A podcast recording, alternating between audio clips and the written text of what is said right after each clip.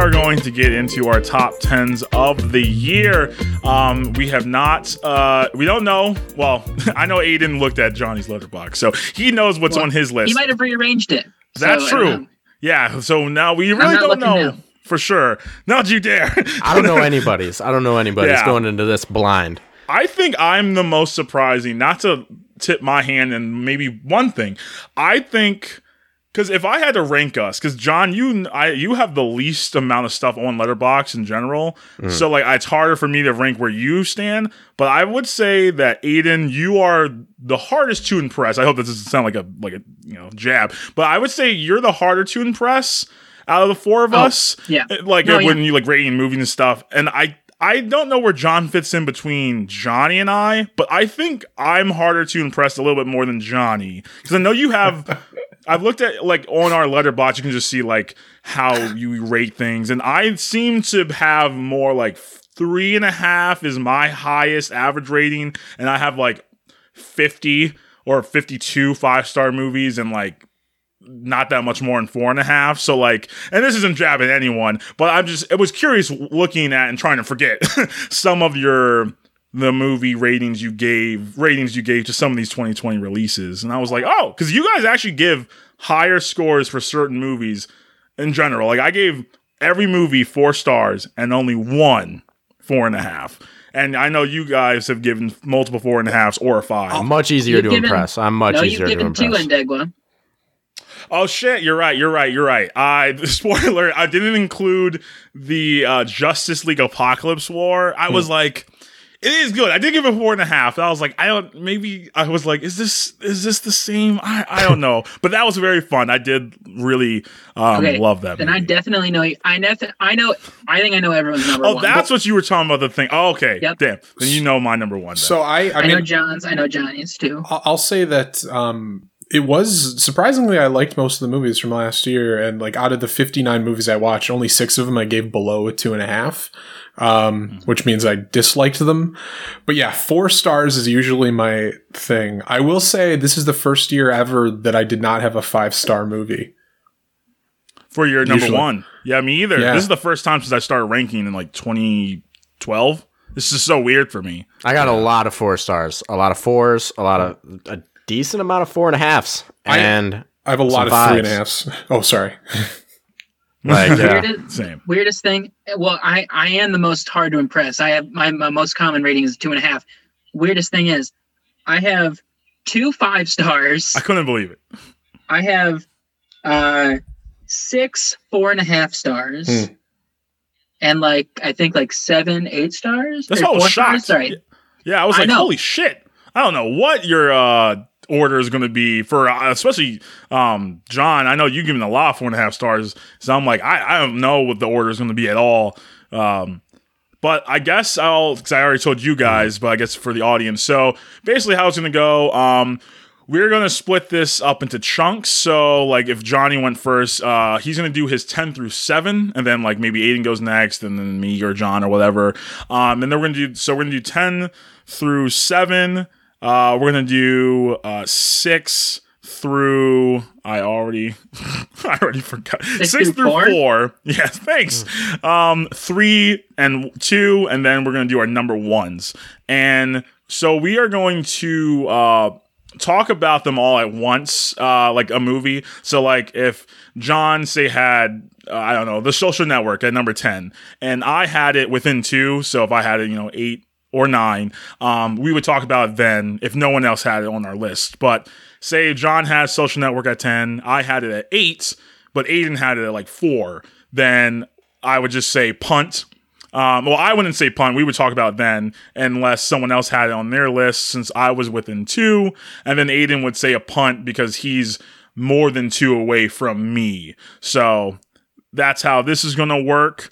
Um, I guess. Uh, and then we're going to do the honorable, honorable mentions afterwards, so you don't have any idea what we're going to do. Um, oh, and I forgot, we never did this. Uh, movies that we just didn't see. We can do that right now, real quick. All right. Who should go first? Uh, is I anyone have- ready? I'm, yeah, I'm ready. I have a list. you can go ahead. Uh, okay. Aiden, you want to go? Um, there might be more than this, but this is just on the list that I have. Is um, French Exit, which I've heard mixed things about, but it feels like a movie that I might like.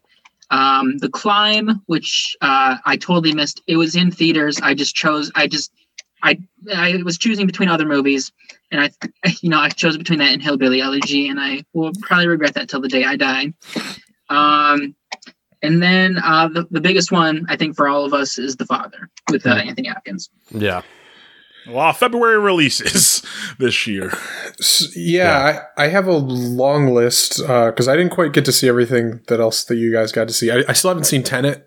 Um, I missed it in theaters, Oh. and you know I'm gonna have to watch it at home on my TV or something, just like Christopher Nolan intended eventually. Uh, Oh, he's gonna fucking kill you. uh, David Byrne's American Utopia, I really want to watch. Uh, Jimmy Carter, Rock and Roll President, looked pretty fun. Uh, Crip Camp documentary, uh, my friend Brendan Tyler recommended to me. First Cow, I somehow never saw still. Um, big Kelly Reichardt fan, so I will see it eventually. Color Out of Space, which I just, it's H.P. Lovecraft and it's Nicolas Cage. So, uh, oh, and Richard Stanley. So, no matter how okay it might be, I still need to watch it. Uh, Let Them All Talk. I guess a Steven Soderbergh movie came out that I did. actually really good. I didn't know about it till like two days ago. Uh, One Night Miami did not see yet. Swallow I didn't see.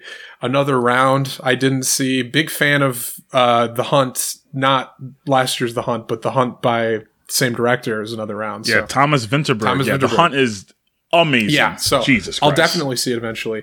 Ammonite, Aiden's favorite movie of all time. Uh, I'll, I'll watch that eventually. And then I only watched one of the small axes. I watched uh, the second one, um, uh, Lovers Lovers Rock. Lovers Rock, which was very good. So I will watch the rest of them eventually. Did you finish it? Did you finish it, Indegua?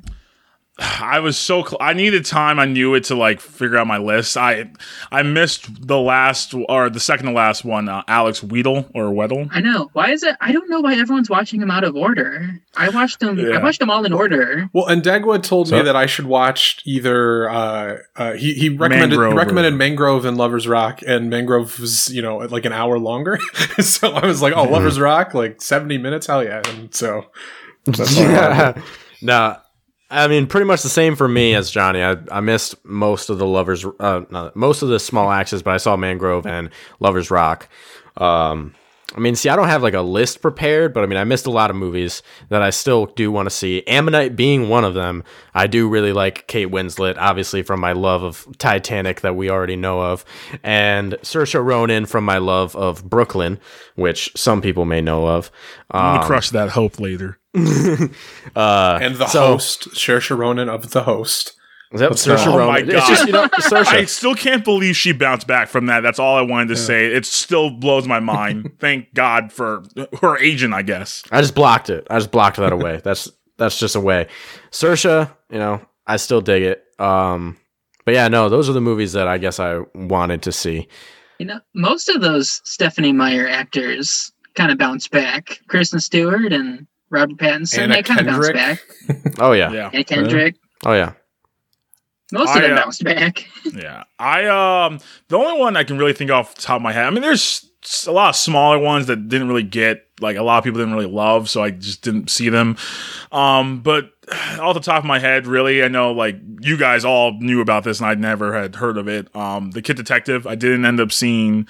Um, I didn't end up seeing the one. I think you said Stacey Stacy Keach's in it, unless this is a different movie. Oh, survival skills. Yes, I didn't see that one, and I did want to see Get Duked. I didn't see that. I felt terrible because I saw the trailer and I was like, "Oh, I forgot about that," and then I I didn't end up seeing it. But that's really the only ones I missed. Obviously, there's so many movies in February, but I saw some of these movies at festivals um, um, that I was I lucky enough to know existed. Um, but yeah, uh, I guess we can go. Let's see. Uh, I, my screen, I'll just go how it's sorted. So you want to do? Let's do Aiden, then Johnny, John, and then I'll go last. Worst yeah. for first. All right. Aiden, what is your number ten movie of 2020?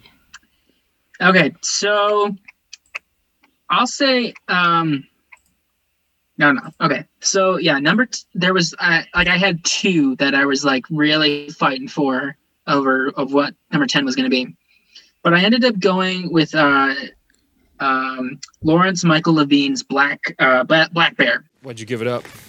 Acting. I didn't. I think people just sort of stopped hiring me, maybe. But I'm actually happier doing what I'm doing. At least now I can eat cookies sometimes. with uh, Aubrey Plaza, Christopher Abbott, and Sarah Gadon. Um, I didn't know anything about it. I didn't like the poster. I thought the poster was I, I don't know. Is that uh real quick? Is that on anyone else's list? No, No. not mine. Oh, me either. Okay, go ahead. Okay. All right. Um, so I didn't know anything about it going in. I've always like liked Aubrey Plaza, but I've like never truly gotten the hype. I wasn't in love with Ingrid Goes West. Um, and I've always kind of seen her as April Ludgate from Parks and Rec.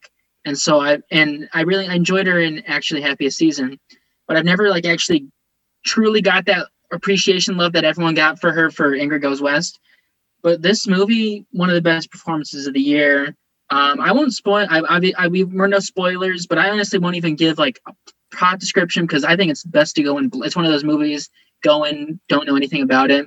I'd agree. Um, it's yeah. I don't. I don't want to dwell on this one too long, just because it's you know it's it's a movie that I think we can all agree, you know, go into that completely blind. Yeah. But um, truly three three powerhouse performances from the lead three.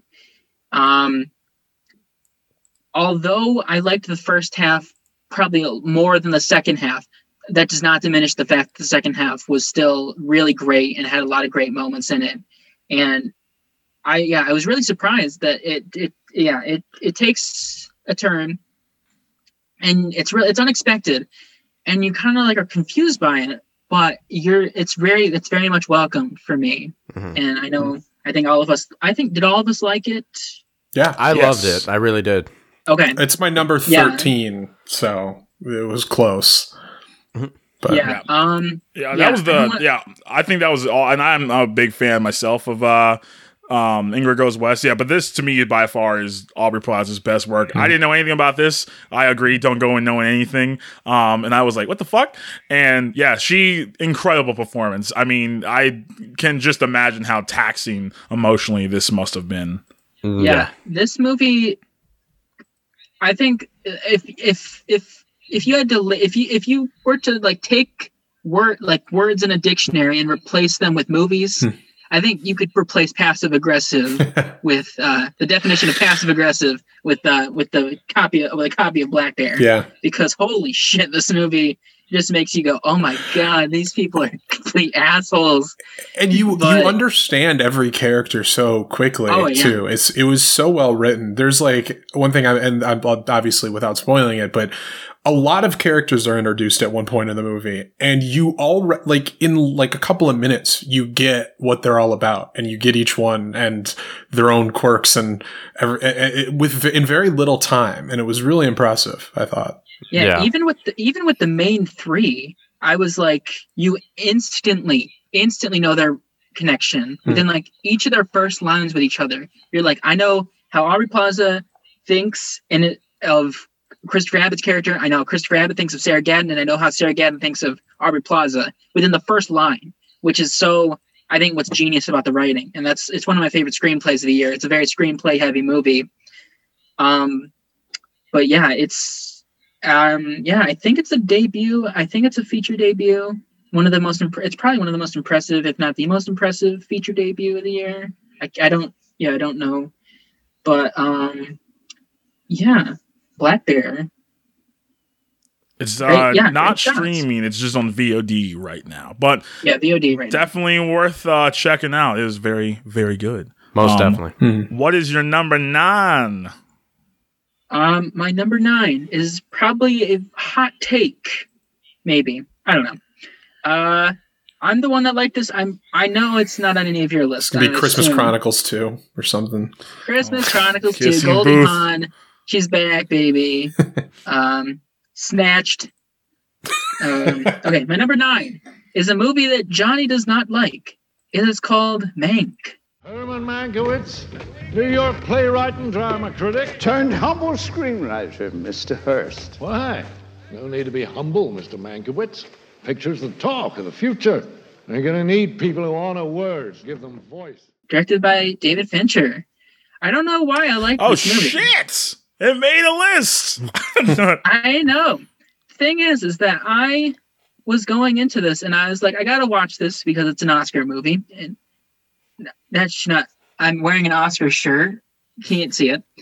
Um, I have an unhealthy love for the Oscars, even though they're complete bullshit. We all know it, but I like it still. Um, yeah, um, Mank. I just watched it because I was like, I know it's gonna get a bunch of nominations, so I may as well see what it's gonna be like. I like, I love obviously Citizen Kane, and I was like interested to see about that, and it was like, and I I was really surprised by it. It's on Netflix if you haven't seen it.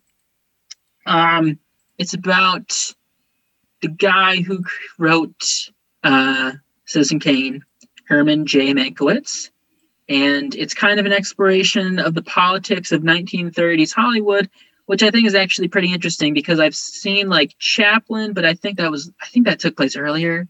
I don't know, but I, that's probably like one of the only movies I've seen from like that era of Hollywood about that era. Um, but it was really really intriguing. I I think that like uh, we were talking about this is that like I felt that this movie was one of the least David Fincher movies that I've seen. I haven't seen all of his movies, but I think that we can all agree that he has a sort of like grit that like is very signature with him. And I think that's apparent in like Mindhunter, Social Network, Gone Girl, um, Fight Club Seven, and even Benjamin Button to an extent is kind of like it's kind of got some grit, even though that's kind of like a magical movie.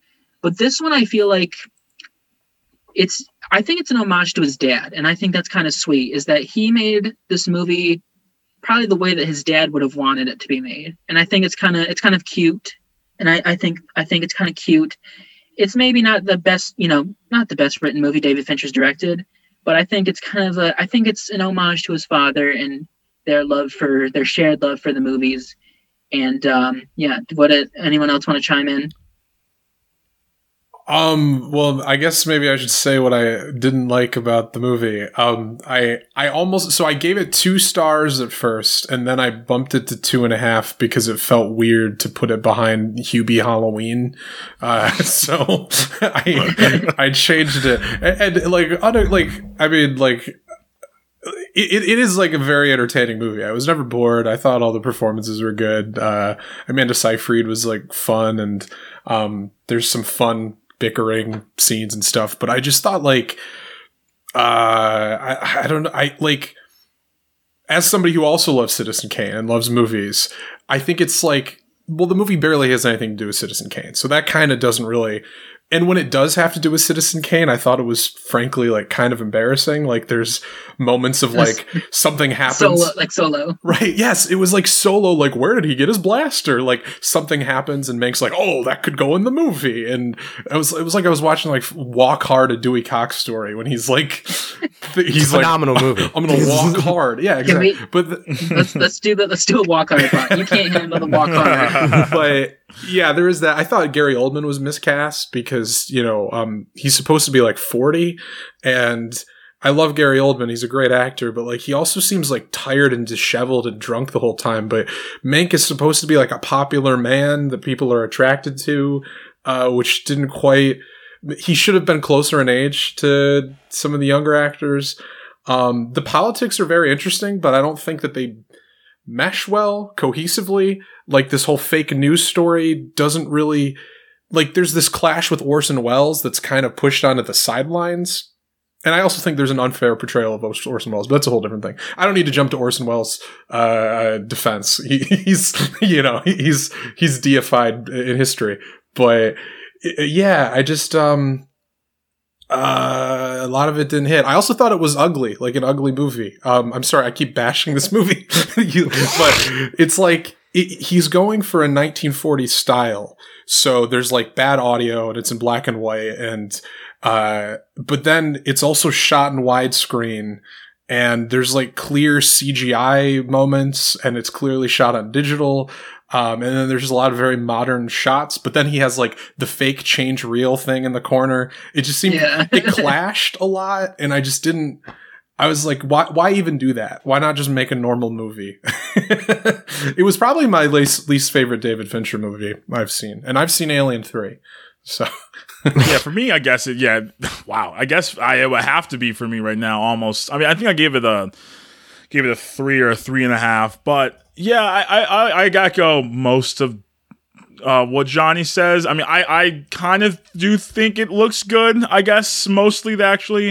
Um, I guess we differ there. I personally just was not aware of so much uh, of what it was talking about. So I was just lost. Um, and I was like, I'm going to have to watch this again, maybe with subtitles, because I was just, I don't know if I was tired, but I was just confused what was happening in some scenes. So I just didn't understand. And like the flashbacks, I thought that was clear. Like I, I kind of liked the flashbacks, how they were set up, but I was confused what kind of was going on at times. And then I just didn't care all that much. and it was weird. Like I big David Fincher fan. I just even Heath um um loves loves this time period like in movies and stuff and i saw him in meyer the other day he even said i was confused about some of the references and that's when i knew okay so it's not just me like even heath is like i don't know what the hell some of this is so yeah john i because you did you you saw Mank right Yeah, I saw Mank. I really enjoyed Mank, to be honest. I thought that I mean, talk about heavily heavily screenplay based movies. This like this was it. It was a very very heavily screenplay screenplay based movie. I thought Gary Oldman was really good. I thought like you know the performances as a whole were really good. The problem that I had with it most was like it is the least David Fincher movie that David Fincher's ever made. It's not anything like his normal stuff.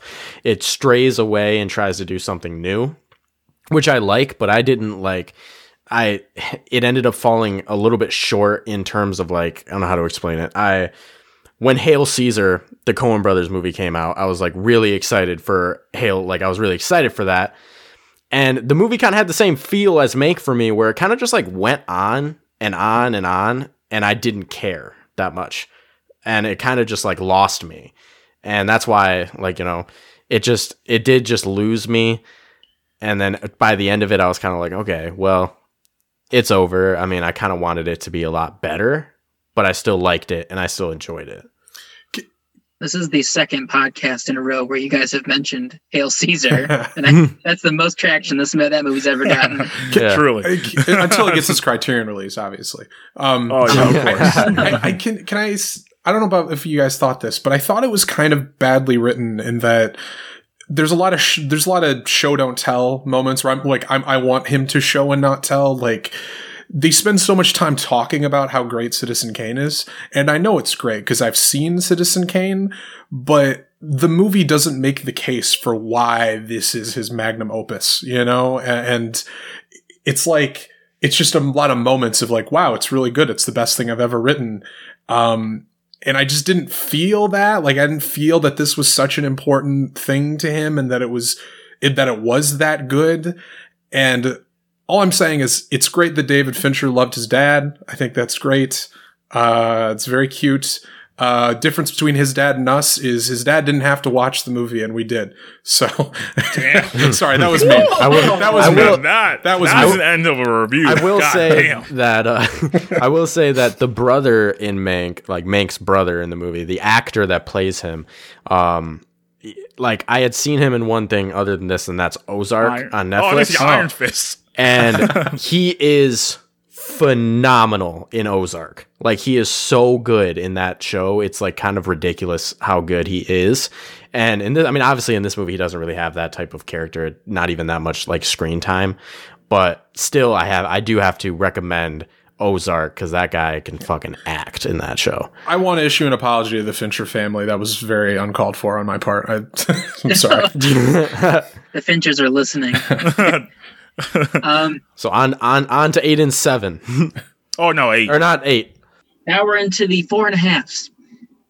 Okay, number eight is a movie that I think I'm the only person I think I'm the person that liked. I'm think I'm the biggest fan of this movie that this movie has. Is uh, number eight is American an American Pickle. Can I get you something to drink? Macadamia milk or there's cashew milk. I got pea milk. They're milking peas now. They're milking everything these days, dude. You name it, they're milking it. I got mint tea. I have uh, kombucha? Oh shit! The Seth, Seth Rogen, Rogen. movie, right? It Seth made Rogen. it.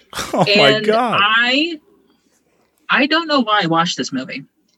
Um I think I heard that Simon Rich wrote this, and Simon Rich created uh, Man Seeking Woman, which is a really good show on FX, and he created Miracle Workers, which is a really good show on um, TBS.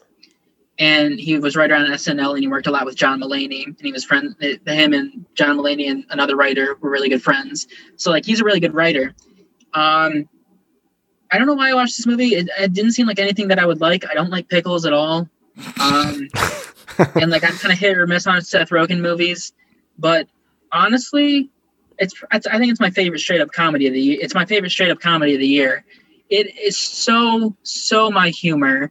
So it's dry bits with mixed with like great editing and like a really really well cut together jokes. And um it was like it's it's it's got that dry wit it's got that just absurdist weird humor that i love. Seth rogen maybe maybe my favorite maybe one of my favorite performances of the year as both characters because he is he is so good he's i forget i think we all forget because we all think of him as like you know the funny weed guy with the funny laugh. But he's he's truly one of the great comedic he's probably one of if not the greatest currently working comedic actor. Like even though i'm not the biggest fan of long shot he's still great in that movie. And you know he's a great right like he great he's great in superbad he's great in this is the end he's great in a lot of movies. Sometimes he just doesn't get a good script. But Amen. here he gets a great script and it's i don't know it's just like it's a weird quirky little comedy and you know it feels like an indie movie and i like indie comedies.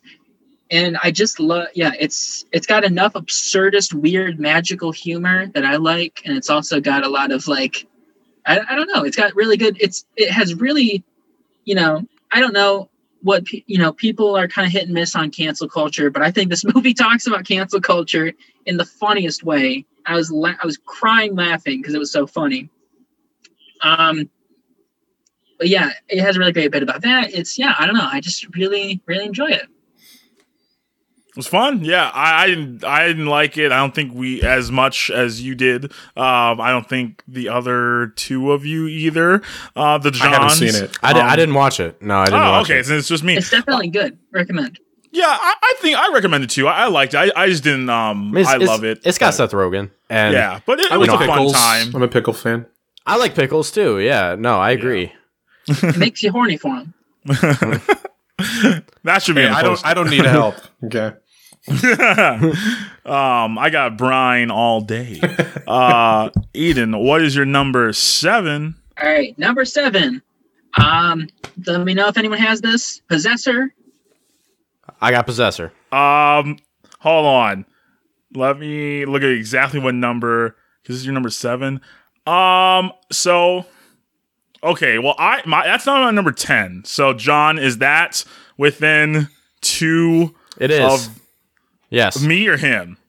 No, it's two within Aiden. Um, I'm trying to think.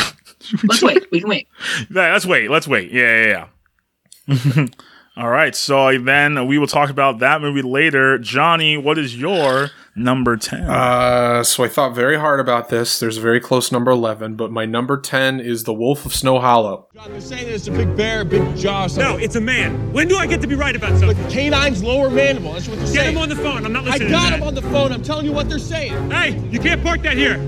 You can't park that here. We need you 500 feet away at least. The crime scene. Just park on Elm Street. Directed by Jim Cummings. I have not yet seen Thunder Road, but I intend to.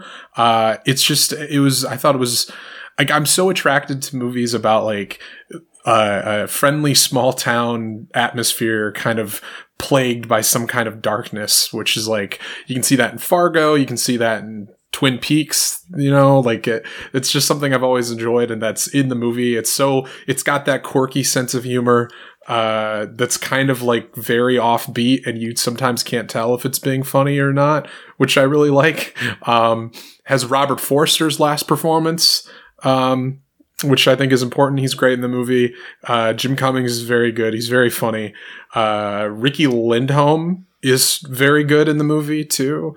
Uh, it was the first like big role I've ever seen from her in a movie, and um, very good tension at the end too. Like it's overall, it's got like it's still very cinematic. It's got a great snowy atmosphere, which I love.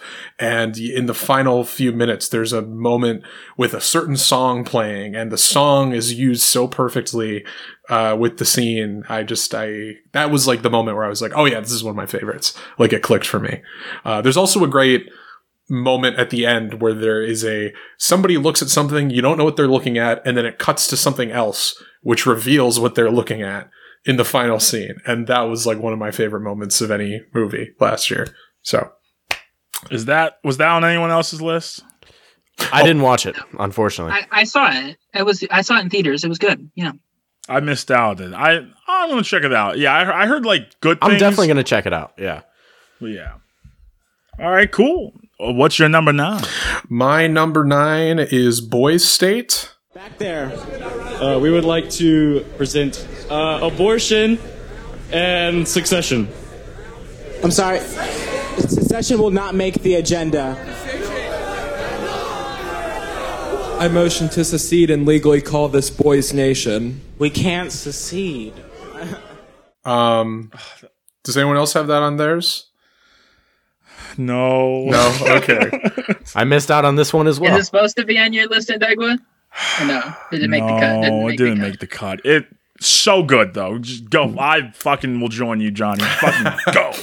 Uh, well, uh, Endegua has a, has a uh, uh, an infamous review of this movie on the Letterboxd groups where he said, and I quote, "This documentary slaps," and that's that's what made me want to watch it. To be completely honest with you, I was like, okay, it looked interesting. So I my family finally got Apple TV Plus, and I was like, I'm gonna hop on that, and so I watched it, and it's incredible. It's so it's like a perfect documentary. I think in the way that it's very like cinema verite. That's a very sorry. That's a uh, pompous word for me to use, but I said the same thing in my review too. Like, uh, so I, hey, we're pompous boys. Like the way that it's just you're just following these guys, and uh, the movie doesn't necessarily have political leanings itself, but the politics mean a lot to the movie.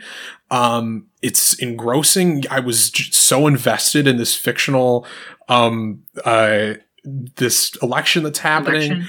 The the characters, the people we're following are fascinating. There is an amputee character who is like you know he's he's you have i had so many mixed emotions like in a lot of ways i didn't like him but also i like respected him you know and the movie ha- i think it, it doesn't it's not overt with what it has to say it's not like a michael moore documentary or anything but you walk away with feelings about the state of our political systems and what they're you know, what they're destined to do and you feel kind of sad. But it's so invigorating and it's such a funny documentary too. There's a lot of like legitimately funny moments. Um, so but yeah, that was one of my favorites. Yeah, I yeah, it was a completely engrossing documentary. Like it's it's so fun because at first, like on surface, like personally for me, I was like, all right, so we're just this is a documentary about a bunch of 17 year old boys in Texas going to build a representative government over a week. Yeah, that's going to be so fun. But it really is like they choose like they chose like this like a great few characters and then we start following another character that wasn't even a part of the documentary at first yeah um and renee uh great character renee's fan um, renee needs to be a real politician oh, yeah. yeah honestly. And Steven Garza, yes. oh my fucking god, he re- yeah. he honestly represents so much of what I wish politicians and if i yeah. which i will not ever run for any office um would want to be like he it can understand the other side because he knows like you can't just you can't get progress with shutting people out because that like that Yeah. was the most fascinating part of the documentary to me is that Steven Garza is a very progressive Democrat in, in Texas, and he makes that clear at the beginning Yeah. that he's like he's a fan of Bernie Sanders and stuff, but he's and he knows that he's surrounded by very conservative Southern boys. And the way he walks this line to not abandon his own principles but still appeal to them was like really fascinating to watch. I thought that was so cool. And then you I- get. Oh, sorry. You, you can go. Yeah, I think we're gonna talk about the same thing. Is I can't remember his I can't remember his name, but he's like uh, some he's like a white guy or whatever. I can't remember his name, but I he's know like who you're talking about. you follow him.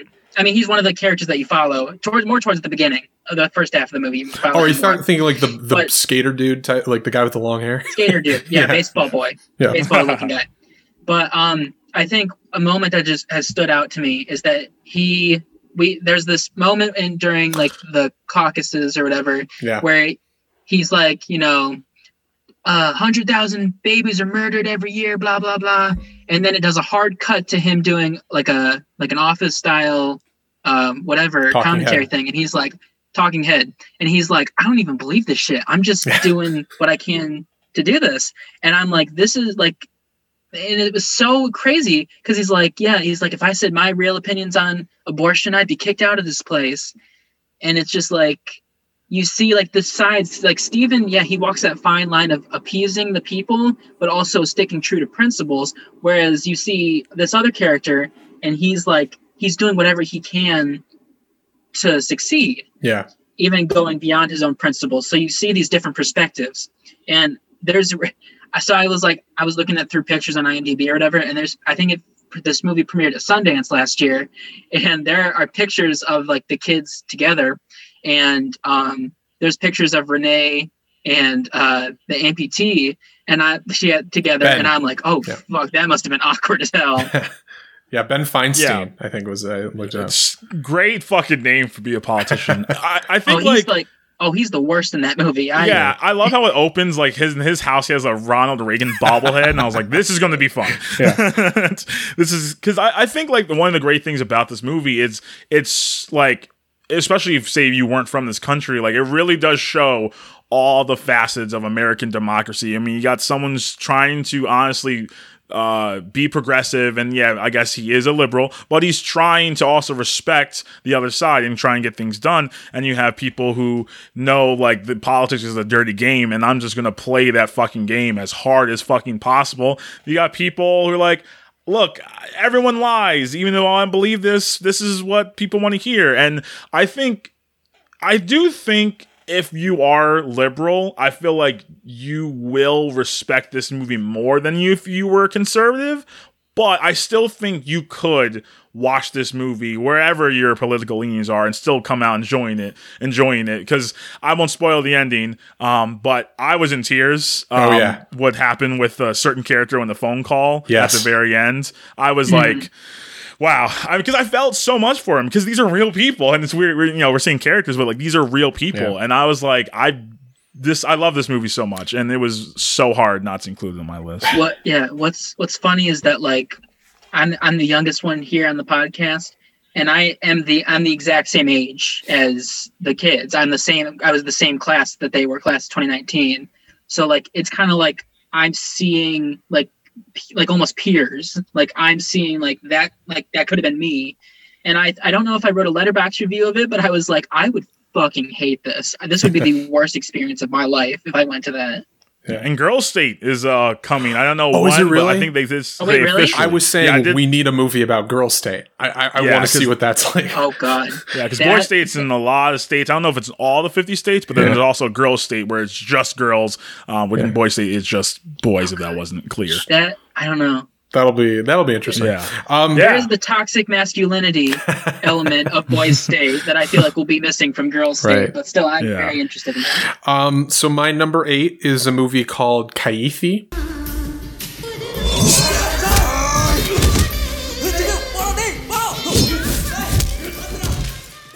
Which I don't think anybody here saw. Uh, K A I T H I. It's an Indian film. It is.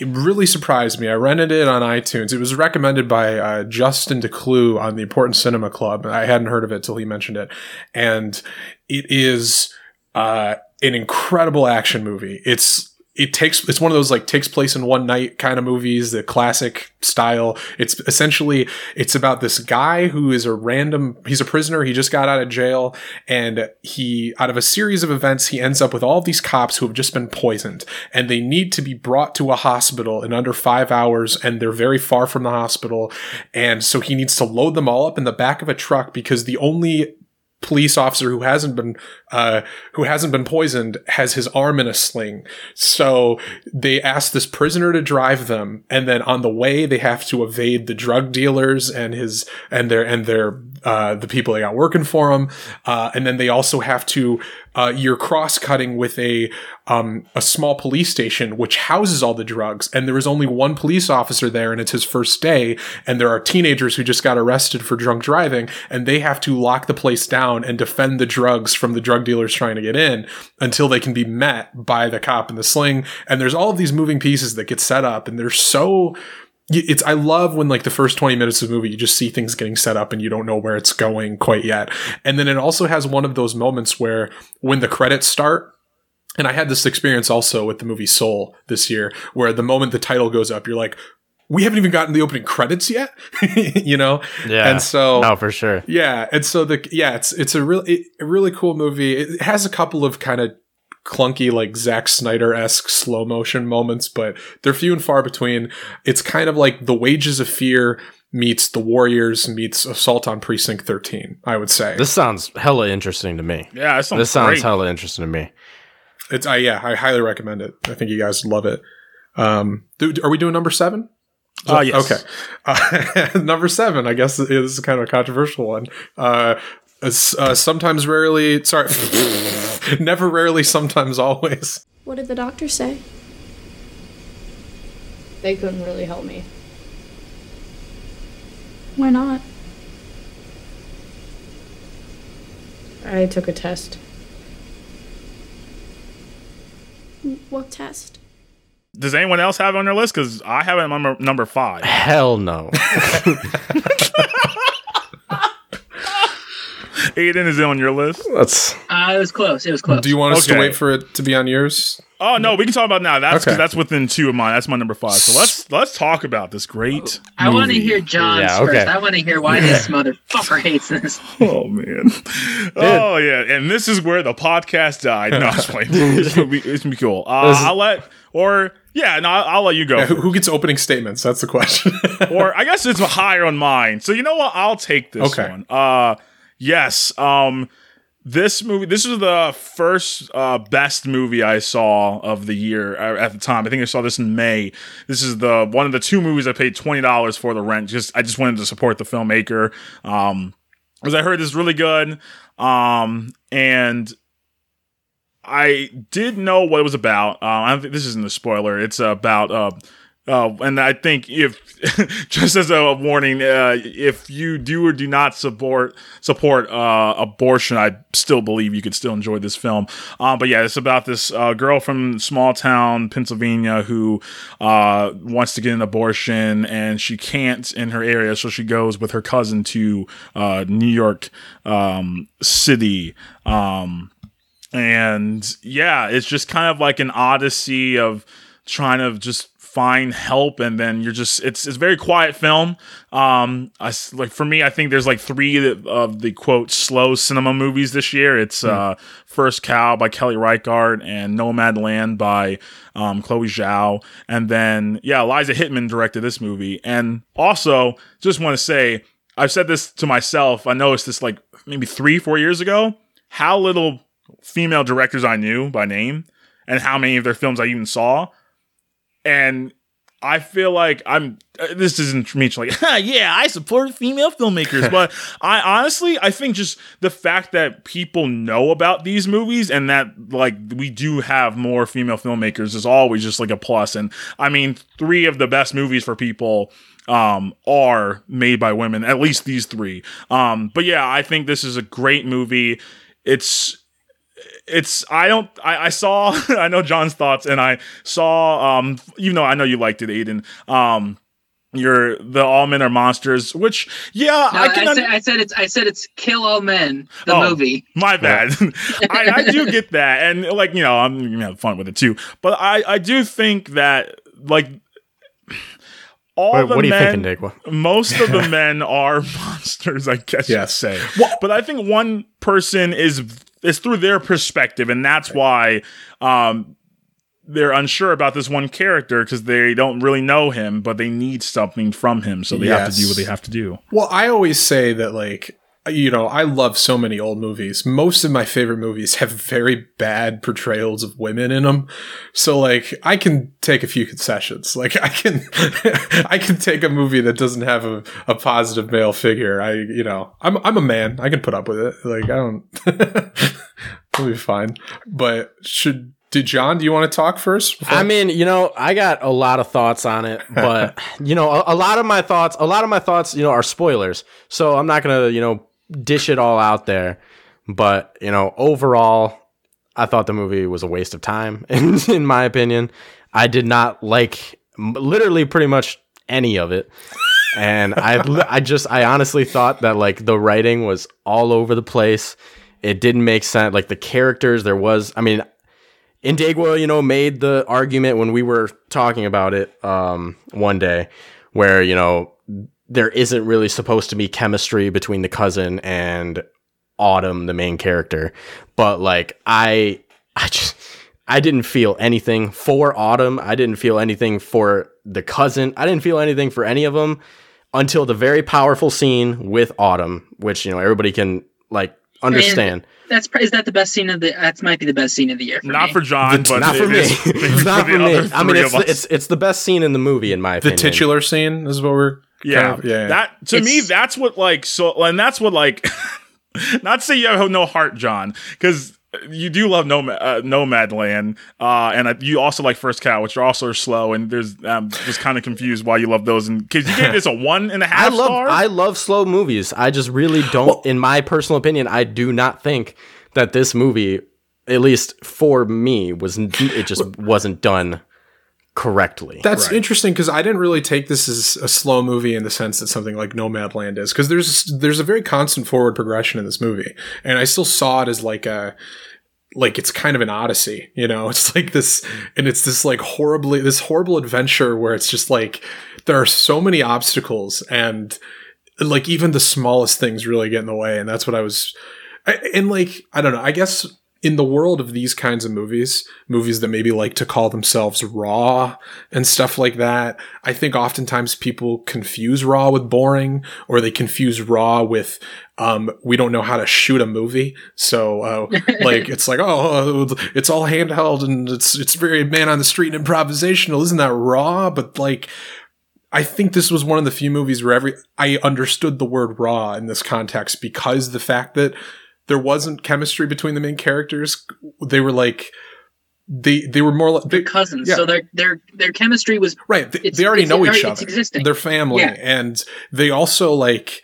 I mean, in these, th- it's sold it in this type of movie where like. I thought one of the most beautiful scenes, like one of the most perfect scenes, was when they decide to leave. Not a dialogue of, like, not a word of dialogue is spoken.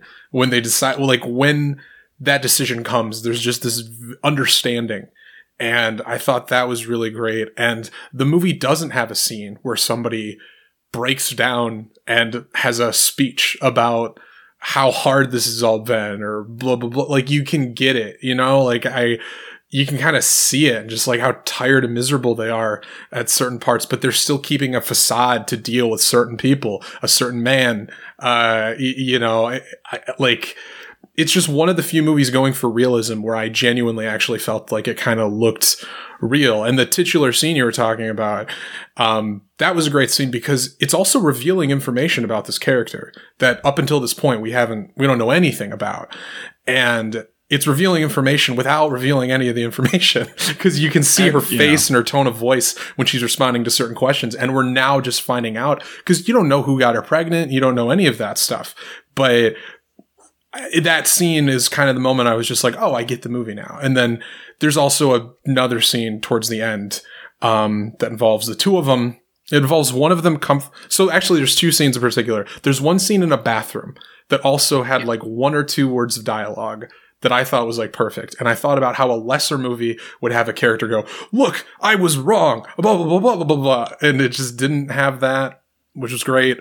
And then there's another scene where uh, one of them has to comfort the other because they're in a a bad situation, and I just thought that was kind of great too. Like it's a movie that I thought worked because of the absence of dialogue and uh, and also like the way it's shot, that sort of guerrilla style. It was like 16 millimeter. It was filmed out on the streets. It kind of worked in this one because it really looks like the world's just like whizzing past them. You don't catch faces. It's like they Yeah, it feels like a documentary. I mean, they come from the slow town in PA, and then it's like the biggest city, and it's all one of the biggest cities in the world. It's all fast moving behind them, and you feel like they're out of their element. You know. Uh, also, With, sorry. Without spoilers, I'm sorry, Johnny. No, without w- without spoilers, can you tell me the reasoning between Nomadland being plotless, like plotless, and and never, rarely, sometimes? they have a goal and never rarely to go and get an abortion, and in Nomadland, Frances McDormand is just going around get, doing odd jobs until the movie is finished. that's one thing. Yeah, I would say. I Plotless would say. I don't think plotless is an insult. Yeah, plotless isn't an Yeah. insult, but but I would say never, rarely, sometimes, always ends, and uh, uh, Nomadland stops. Okay, That's- okay, all right. I That's see what you're. to Holy it. shit! God, you got two for two, baby. Damn, you gave me chills. Whoo. I might lower my score. I'm just. I don't. Does, I don't know if Nomadland's going to come up. If we're going to have to talk about that, okay. Oh, it's def. I know it's coming up Because I do, I do have some comparisons between Nomadland and this movie that I do want to bring up, but I'll wait for it. But um, so that was your number seven. Yes. Right. Yeah. Because so John. Oh, wait. Oh, Before I forget, we talked about how Borat has a great cameo in it, but I think the best cameo that no one even knew about was there's a scene in Mank where Mankiewicz is looking across the street Oh, and there's yeah. a big rally. And it's Upton Sinclair giving a speech. Bill, and Bill, you can't Bill, even see the Bill. face. It is Bill Nye the Science Guy. Oh shit! Really? What? Oh yeah, no, I didn't notice that. Oh Yep, my I saw god! it in a Letterboxd review. They're like, "Are we just going to ignore the fact that Bill Nye the Science Guy is in this movie?" What a That's bizarre great. decision. what the fuck? Yeah, that is really it's weird. it's an inspired decision. uh, but Oscar John, yeah, your number, your number ten. All right. All right. So coming in at number 10, we got the written by and directed Darius Marder's Sound of Metal. That's a punt. Later. That's a punt. All right. How dare you? Number, 9. 10, you bitch. Number 9 is Possessor. Consider the face of Colin Tate. Father deceased, mother estranged, no siblings. Deals cocaine for a few years, then falls in love and becomes engaged to one of his rich clients, Ava Parse. She's the daughter of John Parse, CEO. Uh, written and directed by Brandon Cronenberg, uh, which was eight Aiden's 7, right? Yeah, oh, I thought that that's- was lower on your list. Oh shit! Unless I'm getting No, confused. with- Oh, Yeah, no, I mine's thought I- seven. His is 7. nine. Mine's 9. Oh no, I thought John, you were two. I thought you were like at five. Okay, then we could have talked about that. Shit. Well, let's talk about it now. Oh, That's is it my- you want to talk number about it now? That's my number ten, and I thought John because it's your seven, right, Aiden? Yeah, seven. See, I thought he said it was within two going down. I thought it was his number six or five. That's why I was confused. Well, m- never mind. But yeah, it's mine ten, it's your seven, and it's John's number nine. Let's talk about Let's it. talk about it. Let's talk about it. Um, the performances by Andrea Riseborough and Christopher Abbott in this movie are amazing. Christopher, Christopher Abbott, Abbott, awesome Black Bear. yes. Christopher Abbott specifically. This was Christopher Abbott's year, in my opinion, Yeah. because he was phenomenal in Black Bear as well. Um, it's it's yeah There's yeah a yep, little yeah. It's about it's about a job. There's Yeah. there's some possessing. Um, there's some possessing. Uh, I give this four stars. This is a four star for me. Um, and yes, Me in my well. in my review, I did. I went into this movie knowing nothing about it, so you know that is probably the best way to go into it. Um, and I'm glad. I I am damn glad I did, and I was gripped by its like brutality in its own. And I loved the as you know, bring up the word raw. I thought that the brutality in this movie was extremely raw, and I really like just very much so enjoyed it throughout the entire journey of the movie. I was never not interested. I never lost any type of like concentration on the overall plot of what was happening. Um, I overall, yeah, I just really enjoyed it. I really enjoyed it. Aiden's higher on your list, so you you go. I'll Um, go afterwards. Yeah. Um, I don't. I'm not the big like. I'm not a. You know, horror is not the genre my go-to genre. Um, I do like a, you know good horror. Um, so like if I hear something's like really good, I'll check it out. But it's not like in a genre that I check out most movies of. Um, and I didn't know anything about this going in. I don't think I've ever seen a Cronenberg senior movie. Oh Um, wow! Wow. I don't think I have. Um, so I was a little worried. I was like, you know, the poster was kind of spooked me a little. Um, but I watched it and I was like, you know, with the first scene, with the first job, I guess you could say, I was like, oh, this is the type of movie we're getting. And then I was just like, like I, I don't know. I was just like I didn't know anything about it going in, and I was like very pleasantly surprised, obviously, because I, you know, four and a half, and it's my number seven. Um, yeah, I think that like, yeah, that definitely the violence is probably um, a highlight of this movie. I mean, just the way violence is used, but I also think that like, I guess maybe like consequences or like paying for your actions. I guess is another theme that I think is about the is in this movie because it's kind of like you know people, good people I mean, bad people are punished, and I think that's like, you know, e- I won't. I won't go any further. I, I almost spoiled, but yeah. Yeah, it's it, it's hard to talk about without spoil. Like, you you don't want to get too deep into it. You don't want to get too deep into it, but like you know, it is kind of a story of like identity Hmm. and like how that comes across in the movie and the characters you're dealing with. You really start to feel that you know that kind of crisis in the movie. And i think that that's why you know andrea riseborough christopher abbott those are both like some of my favorite performances this year. And i was going to say that you know when with the my favorite performances. So like you know as i go with my list i'll say like my favorite performances. But they were oh my god so good in this movie. Christopher Abbott has to play a lot of levels um, Yeah. in this movie. Um, Oh god, he's gonna get a franchise movie. Oh my he's, gonna be in in two Star more. Wars or something. He's in two more Sundance films uh, coming up, so uh, which I'm seeing. So I was like, oh, I was like, Christopher Oh, Abbott, I have to go see these now. He's But- gonna be like Mr. Fantastic or Human Torch or some shit. Andrea Riseborough has this incredible scene where she's like practicing what she's gonna say. Oh my god, I love acting. I love acting in movies where people are acting like Reservoir Dogs. Right, yeah, like, and it, there's like no affect to her face. It's like chilling, and she's. Yes. But you hear these very human like inflections coming out of her. That was really good. I Yeah. like the yeah because I think beside also identity, but I think like the loss of humanity um is another thing this movie explores because of the thing that um Andrea Riseborough's character does. Like slowly, her humanity has like kind of disappeared, and she's almost like seeing Johnny just uh, reference.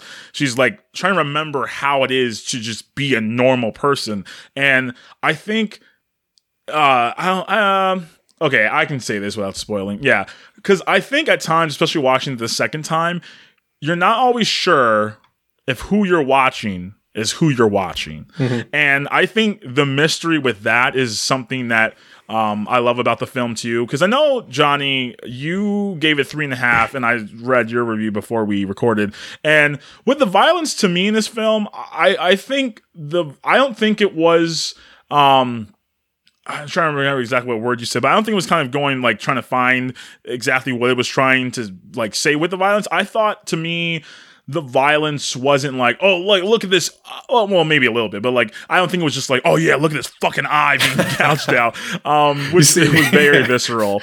But I, I thought it was supposed to be about the lack of humanity. Like Right. I think because the job requires you to almost have a lack of humanity, what you're doing, like even if it wasn't this horror sci-fi version and you were just doing, you know, Yeah. that thing in real Yeah. life, like you have to be able to somehow separate your soul. But like every time you do that, you're kind of breaking it. So Yeah. to me, I thought that was especially when you're it's almost a thing too, like when you're wearing a mask, Hmm. um, and that's what I loved about the Watchmen show. Like when you're wearing a mask, um, you can do all these things because you're not really you. And I feel like these characters have this mask, and Mhm. so you're you're not doing these things. You're the other person's doing these things. So that's to me, I thought that's why the violence worked because it's not like I'm hurting you, Yeah. someone else in a way. Yeah. yeah, it was like a character study in that way, and that's why I think that the violence came across that like in a way that the violence like you know had to be there to show like what you said, Diego, like to show the loss of humanity, to show like you know there because there's scenes in this movie where you know it is specifically for that reason because you you it's it's you know I guess that would kind of spoil it, but you know, it goes into that where there are scenes where some violence happens that like, you know, didn't necessarily need to happen, but it fits in with what is going on in, you know, the humanity of Andrea Riseborough. Yeah, it's it's a it's a very good movie. I think there's a couple. So I'm a big fan of David Cronenberg. Not to compare uh, the father and son. Father and son. D- David Cronenberg's movies, when he's violent, those movies are like kind of fun. Like I think about like the the Scanner's head explosion is unequivocally hilarious. Uh, and I understand that's not what Brandon Cronenberg's been doing. The movie's not supposed to be fun. It's supposed to be very cold. Uh, and there are like one or two little moments where it does feel like like there's a moment involving fingers that kind of made me laugh. I don't know if you guys like there's a couple of small moments where, that are like just almost like going over that edge into like silly territory, but for the most part he stands his ground really well. I was very surprised because the ending of the movie feels like the ending to act 2 of a movie. I think that put me off at first and it left me cold the first time I watched it. And then I it grew on me later after I had seen it. But that was Mhm. surprising when it ended. I was kind of like, "Oh." You know. So, do you think we got everything out on Possessor? Yeah. All right. Number 8, we've been uh we've been we've been talking about it here and there in this episode so far. Uh number 8 is Chloe Zhao's Nomadland for me. Punt. Punt indeed. Figured. Going on to number 7. Regina King. One Night in Miami. patronage. Malcolm, all right. No, Jimmy. And what you don't get, Brother Sam, you made it, brother. But for all the others, the majority of people who had their own self destructive dreams and didn't make it, what they left behind? And all they left behind is a legacy of negativity. That is my number seven. Look at that. Anyone else? I, I didn't get to see it. I really wanted to. As a big Jim Yeah. Brown fan, I really wanted to see it. Oh, dude. Oh, you would love what happens in this movie. Let's talk about it. Uh, number one, this is probably my third favorite performance of the year by uh, Kingsley Ben Adir, who plays Malcolm X in the movie. Brilliant. It seriously feels like you're watching Malcolm X on screen. It just it it feels like he's just right there. He plays it perfectly, and the range of emotions he has to tackle, and it's just oh, it's so powerful. Um, but all his affectations, like he, Yes. like I just saw Malcolm X the movie, uh, like again, but the first time in a while that I could really remember the whole thing this year, or I guess you know last year. Do you think Kingsley's better than Denzel? See, that's why I was. It's hard because you got like a whole life span performance, Mhm. and then you got like specific, literally one night performance yeah, performance. one night. I think it's different, but he gives him a run for his fucking money. I think like he, yeah, like John said, I think he is one of the best performances of the year. I think the whole cast is brilliant, but I think he he like he looks like him, he talks like him, but it's not an impression. Mhm. Um, it's not like an uh, impersonation. It's just he feels like he's doing his own thing, but I felt Malcolm. Like I wanted to Mhm. listen, and then then you like you know you have uh, Leslie Odom Jr. playing Sam Oh, my, he's amazing in it too, dude. Yeah, amazing. and he's like his main foil, and then you get. I love the, just like the um the ruminations on what it means to be black in America and have some sort of power and like I, I, I like this versus another play adaptation from this year, which I didn't like as much. Um, Ma Rainey's Black Bottom, which because it's always hard, you know, when you're having play adaptations. Like, how do you make this feel cinematic or at least not feel stale just being in one location. But maybe it's just the dialogue and the acting were more interesting to me than this. But yeah, it Mm. was fantastic. I absolutely loved it, and like you know, I mean, all of them. Al- Aldis Hodge as uh, as Jim Brown, like it was really solidly stacked on performances and like the screenplay. Like the screenplay and the performances, you know, they they take home the trophy for this movie, in my opinion. And like Regina King, hell yeah, for being her debut movie, it's like insane how good this movie is. two things. One, um, I think like everyone that watches it kind of gravitates to one performance more than the others, or like at least one kind of comes out top for people. For me, it was uh, Eli Goree as uh, as Cassius Clay Mhm. in this movie. No, it was amazing. He was literally he was brilliant. He was like it was utterly brilliant. One of my favorite performances of the year. And uh, two, I have white grandparents, and they both loved this movie, and you know, so so it passed the test. There you go, Regina King. yeah, I I thought like that, that she needs the white parent validation, the white grandparent validation.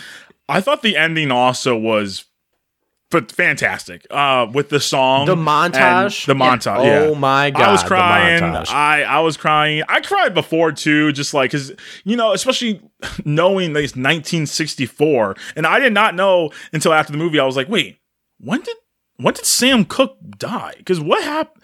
And then I was like, holy shit, he died literally the next year. And I was like, fuck me. And I was like, this is crazy. I didn't, I didn't know he also died so soon after. I mean, this is a fictionalized Mhm. um, story, but like, I did not know he died like that much afterwards. And I mean, you know, as the black guy here, um, I mean, it was very interesting seeing, um, and you don't have to be black to also think this too, but like seeing how you use your success, um, and like, you know, people will judge you like you should be doing this more, you should be doing this more, but it's like everyone has to do their own thing, and you're not wrong for not wanting to completely like destroy something. But I mean, I don't really think this is like a like you are right or you are wrong uh, type of arguments in Mhm. movies. It's just different interpretations of how to do similar things. You all have the same end goal, but like different ways of getting there. And yeah, I, I think uh, even though Jim Brown I think has like the least um in this movie when he does speak. I think it's great. I think he has Yeah. a conversation after an argument um, with uh, Malcolm X, and I was like, "Damn!" Al- one Aldis Hodge, also Invisible Man, beat himself up. He's great. Um, one of those actors I've seen a lot, and I hope he gets his own big movie that people see.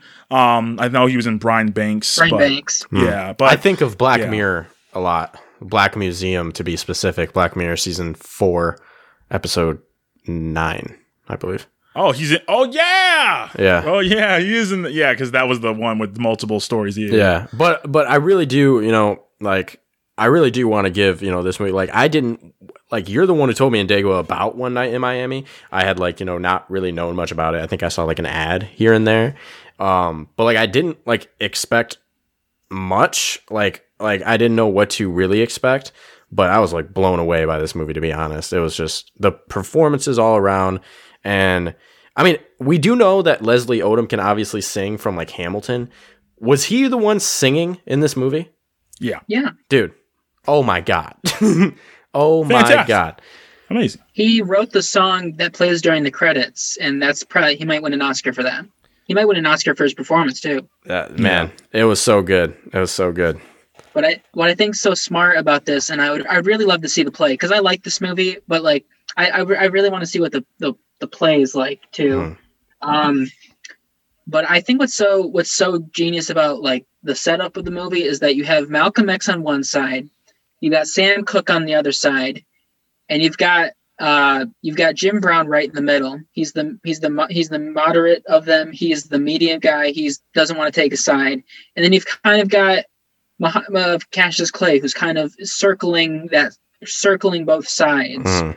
throughout the movie, and I think that's a really smart way to set up your characters. Yeah. He- be- Well, you feel like Cassius Clay because you know he's the youngling of the group. He's like he's the one who's like just starting up, and like you can feel that like you know with his performance with Eli Goree's performance, which is like incredible. And when you you know go back and actually watch everything having to do with Muhammad Ali, I mean, I love boxing, so I did a lot of that type of research before anyway. And dude, like you said, man, he kills it, kills it as as Cassius Clay. Um, I was gonna say my my uh, picks for the first round we kind of already talked about. Slash, well, I definitely assume we'll talk about later.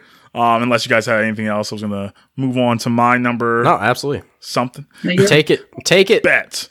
All right. So my ten we just talked about already. Possessor by Brandon Cronenberg. My number nine, maybe higher. Promising Young Woman. Uh, uh punt. Oh boy! All right, then I guess we're gonna have to go back to. Uh, uh, I assume to Aiden because my number eight is Soul. Oh, punt. And when number seven was One Night in Miami. So back to you, Aiden. number six. Okay. Six through four. Um, number six, I I forgot. Okay, number six is uh Mangrove. Um, punt. Oh shit! Oh. Okay. Number five. I I just know Indega's gonna. I know Indega and I are gonna fight, and I don't like when we fight. I. Uh, number five is Ammonite. I feel I'm at a great disadvantage. Pardon? I feel like I've been misled. I don't think I have. I was invited for a visit. All right, let's do this. I want to hear. I want to hear Indega. I'm not gonna kill you. I'm just gonna hurt you. Really, really bad. Uh, so I just finished this. This was literally, it was like, okay, I can watch Invisible Man again, see if it's going to be on my list. And I was like, oh, maybe not. Or I can watch Ammonite. So at least we could talk about this because I was curious only because it was four and a half stars for you. Kate Winslet, her most reserved yet. She was very good, I think. Um, Saoirse Ronan, I think, was fine. I think she was good. I just didn't think it was anything super special. Um, like another performance that some people think is the best of the year that we'll talk about later. That's not on my list. Um, but yeah, I just don't think I felt anything. It's it's it's supposed to be a grayer, like toned, not grayer, like not a bright, colorful movie like Portrait of the Lady on Fire. But I think that was a beautiful movie through and through. I felt something more for the characters, and even though that was a shorter timeline they had to be together than the characters in Ammonite do, I also think even though the endings are kind of, I think the ending the Lay on Fire is closed, and I think Ammonite is open ish. I mm-hmm. guess, but I, I don't know. I didn't feel the same thing at the end of Ammonite than I did watching Portrait of Lady on Fire. I, I I don't know. Like I think I'm probably gonna give it. Um, by the time this is out, I'll have my rating. But I'm probably gonna give it a two and a half or a three, and I give Portrait a four and a half. But I don't hate this movie. But I I'm interested to hear though why you love it though. Some more. Um. Yeah. Okay. Well, that was that was a lot better than I thought. You know, neutral to neutral, leaning positive. That's better than you know hating it. Um. So, I don't know. I watched this movie in the theater, and like, I it's kind of interesting because it's like sometimes I feel like I feel like if I watched this movie on at home, I might have gotten a different experience than in the theater. But in the theater, it was like so. One of the movies that are higher on my list are screenplay movies that really rely on the screenplay, whereas this movie really relies on performances and the subtle and they're really subtle performances. They're not doing a lot. There's not big monologues. There's not there's not scenes of cry. There's not like big scenes of crying. It's a lot of like things go unspoken, and I really and I really like that. And I think Portrait of a Lady on Fire had that too. I think I have it just a little a little higher. You know, I actually I haven't seen Portrait of a Lady on Fire in like over a year, and I feel like if I watched it now, I would you know probably it might go to a four and a half. So I think that they're like almost equal for me. But um, I think what I real like I realized like I was like really digging this movie, and then there's a scene towards the end, and I can't remember what it is. It's been a couple months, but it just like I don't cry often in movies. I wish I did. It was what some that's something I wish I did more was cry in movies just to show that I have emotion. Uh, but I cried during Ammonite, and I rarely do that. I think the last time I cried during a movie maybe was Call Me by Your Name, and I, I cried on the third time. It took me three times before I cried during that movie. And So um, it's inappropriate age gaps that make you cry. That's what we figured out. yeah. Um, I just am like, oh, he's so old. um, but yeah, I I don't know. This was like, you know, I think it's hard. Like, I think it's easier to accept attractions coming quicker, quick in a movie when it's something older because like you don't show everything. And people like back then they weren't like on their phones so they were constantly interacting with people. And so like they like they didn't have anything else to do but be with each other. So i think that like there was some stuff that wasn't on screen that i feel like there were moments and like probably looks and feelings with each other that like i think Saoirse's character is like she feels trapped and she feels lost and she finds hope with Kate Winslet's character.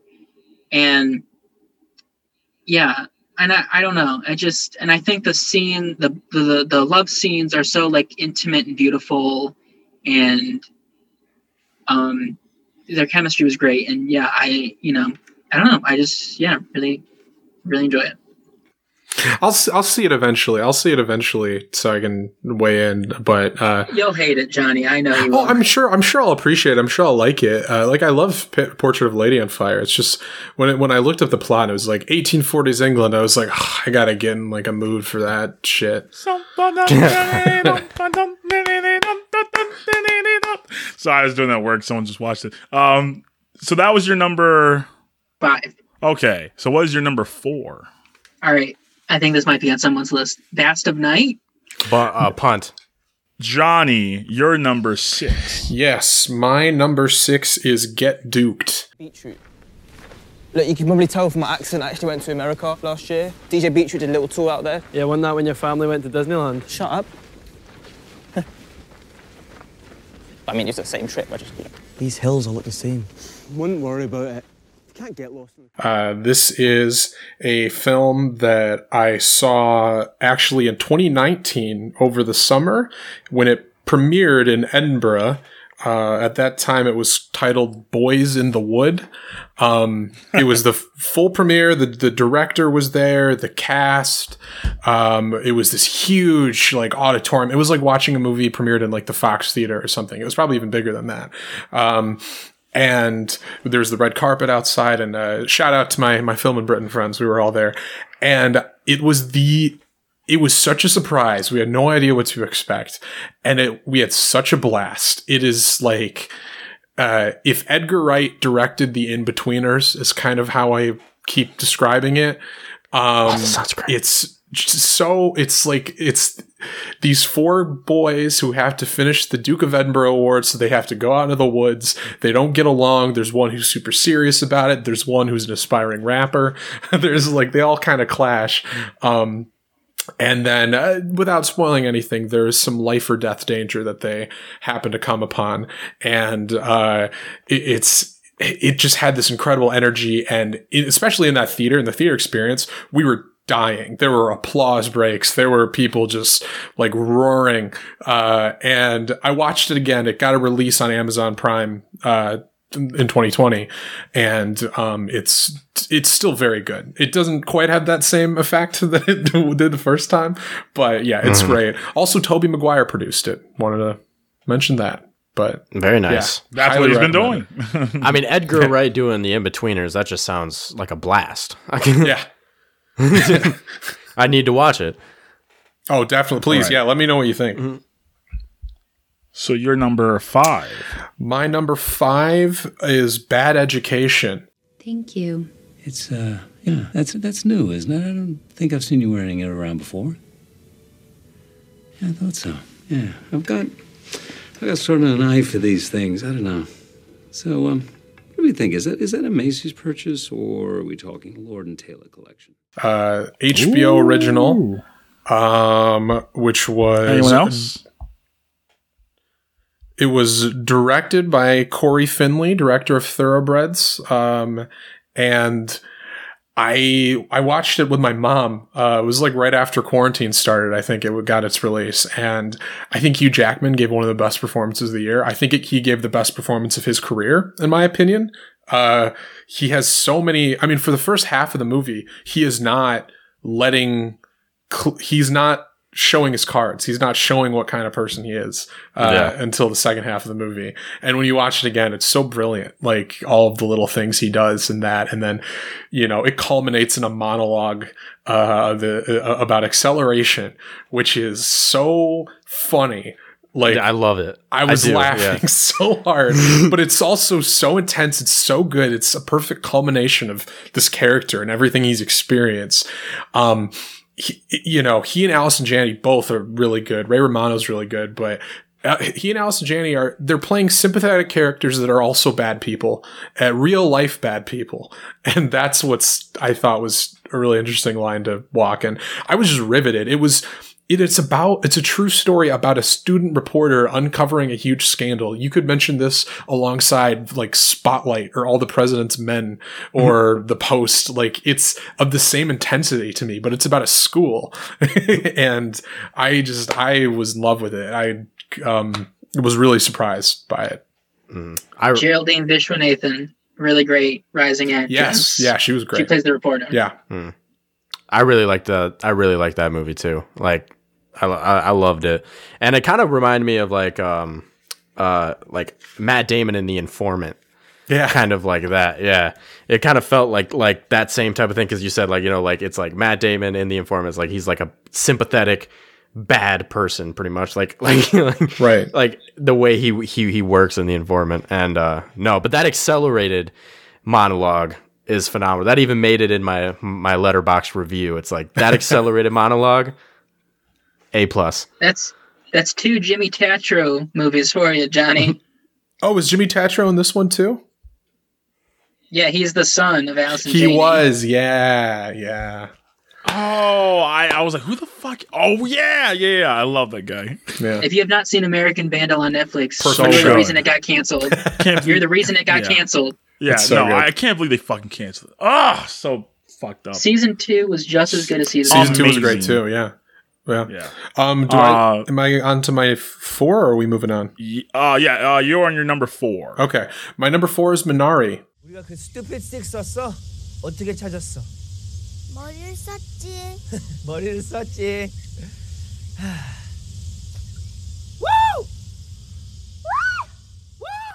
no pun here Okay. It really, it was really close. Okay. Uh, yeah, I, I, I loved Minari. Um, it's, uh, it, it, it was just one, it was the sweetest movie I saw this year. It was genuinely endearing. There are so many parts of the movie where I was laughing in an empathetic way. I was laughing because characters in the movie were laughing, or I was laughing because just something wholesome was happening. Uh, it, it's, um, I, I think has the most sympathetic characters uh, of most movies. It's about uh, yeah, so it's this it's this Asian American family, a Korean American. Uh, moving from California to Arkansas and so it's kind of got those themes of like the immigrant trying to chase the American dream um, there's a wonderful scene towards the beginning where the main character Steven Yeun's character is explaining to his son about how when they are sorting the male chicks from the baby chicks because he works in like chicken farming that they dispose of the male chickens because they have no use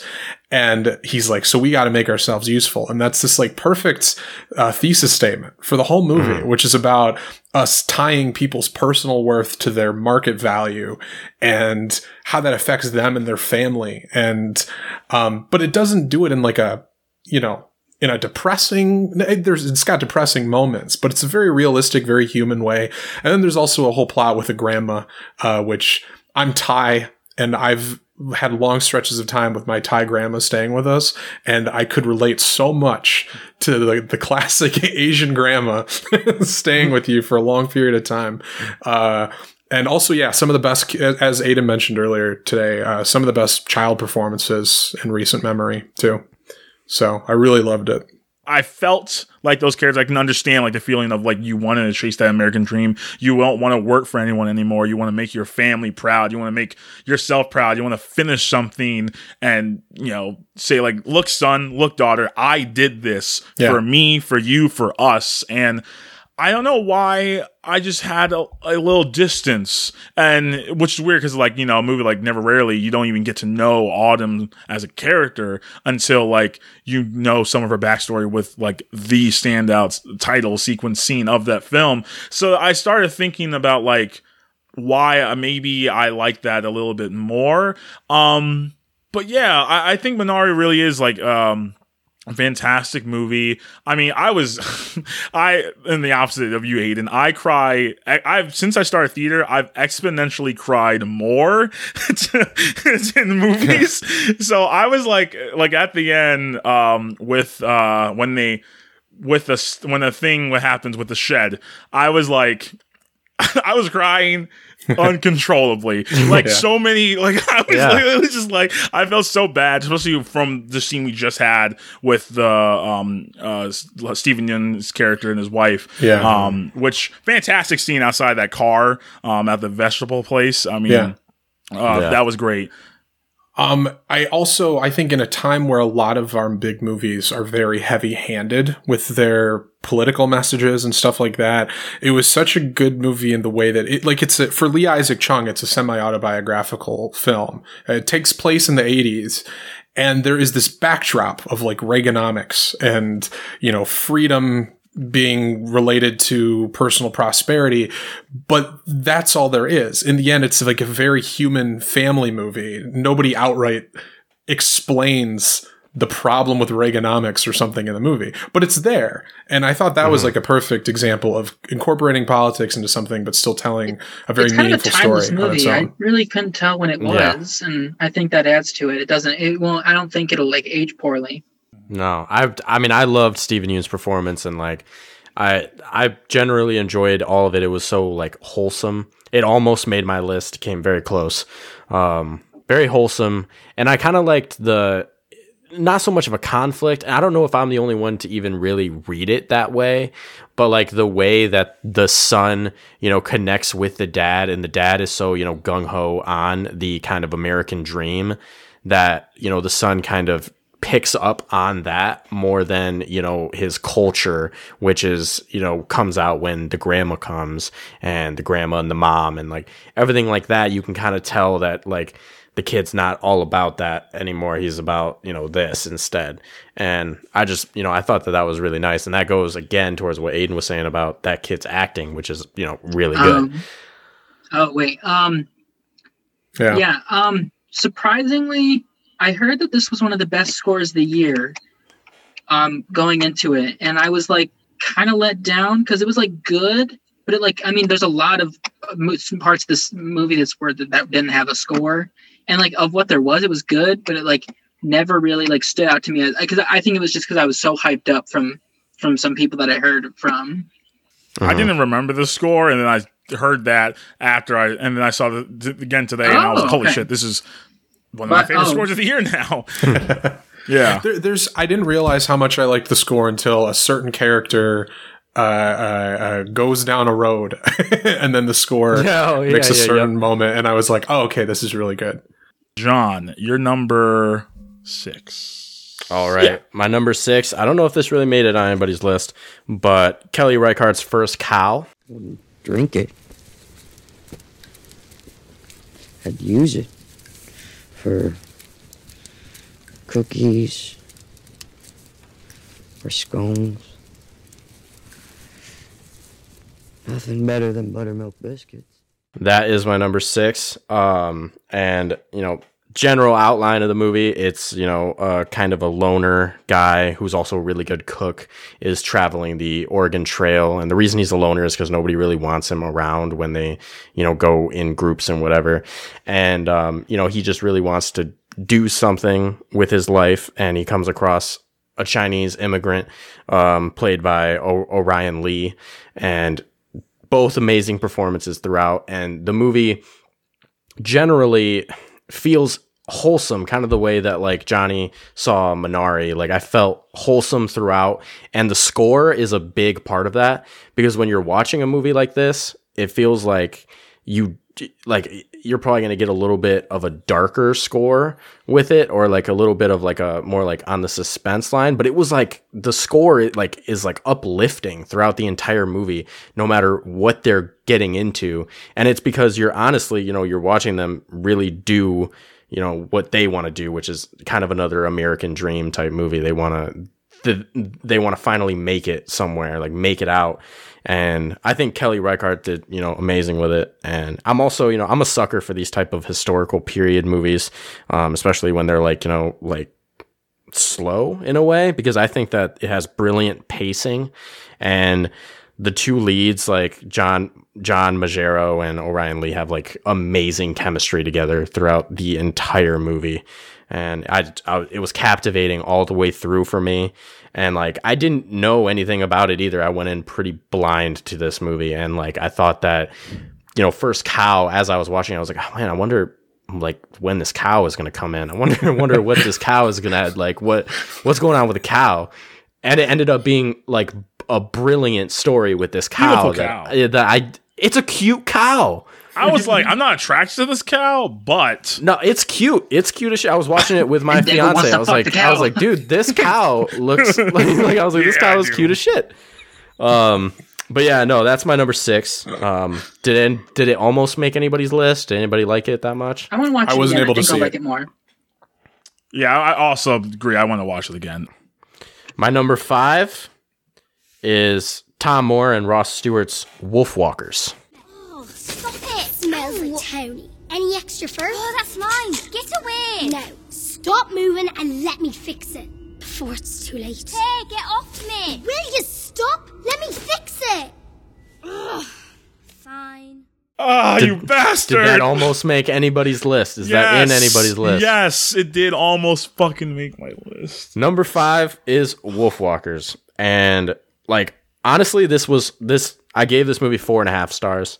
Um, it was almost a five star. I'm not gonna lie. I loved like everything about this movie. Pretty much, like the amazing animation in it and the illustrations are just like so like breathtaking and like the music again in this one there is a scene in this movie and Indegwa even put it in his Letterboxd review but like this movie really does reach this level that you don't expect it to reach when this one scene happens with this one song and it just it ties in all of the like feelings that you have towards the movie and it just like amplifies it from that point on. And i just like was all the way through and you know i'm gonna get probably a lot of shit for this but it is my favorite. It is the best animated movie of the year in my opinion. Really? It was so hard. I really thought about it, and maybe because I thought that th- some themes were deeper in Soul. But Wolfwalkers, if you have not seen it, it's on Apple TV Plus. You have kids. If you're an mm. adult, fucking, it's like 2D animation. I mean, we never see this anymore. And like No. the rotoscoping that they did, like it has all these different types of animation styles at the same time. It's so fucking colorful. I knew nothing about this movie. Just see Wolfwalkers, and I did. I cried. I mean, Sean Oh, definitely. Bean's in this movie. He's a voice. Uh, I love the kids. It's just such a creative. It doesn't reinvent the wheel. Um, I mean, I think this is a trilogy of this Irish studio that I didn't hear of, who did like The Secret of Kells and another movie. Uh, um, Secret of Kells, Breadwinner, and Song of the Sea. Okay, yeah, yeah, yeah. And they're, they're like all based on like Irish folklore, and um, yeah, this is amazing. Like it's so good.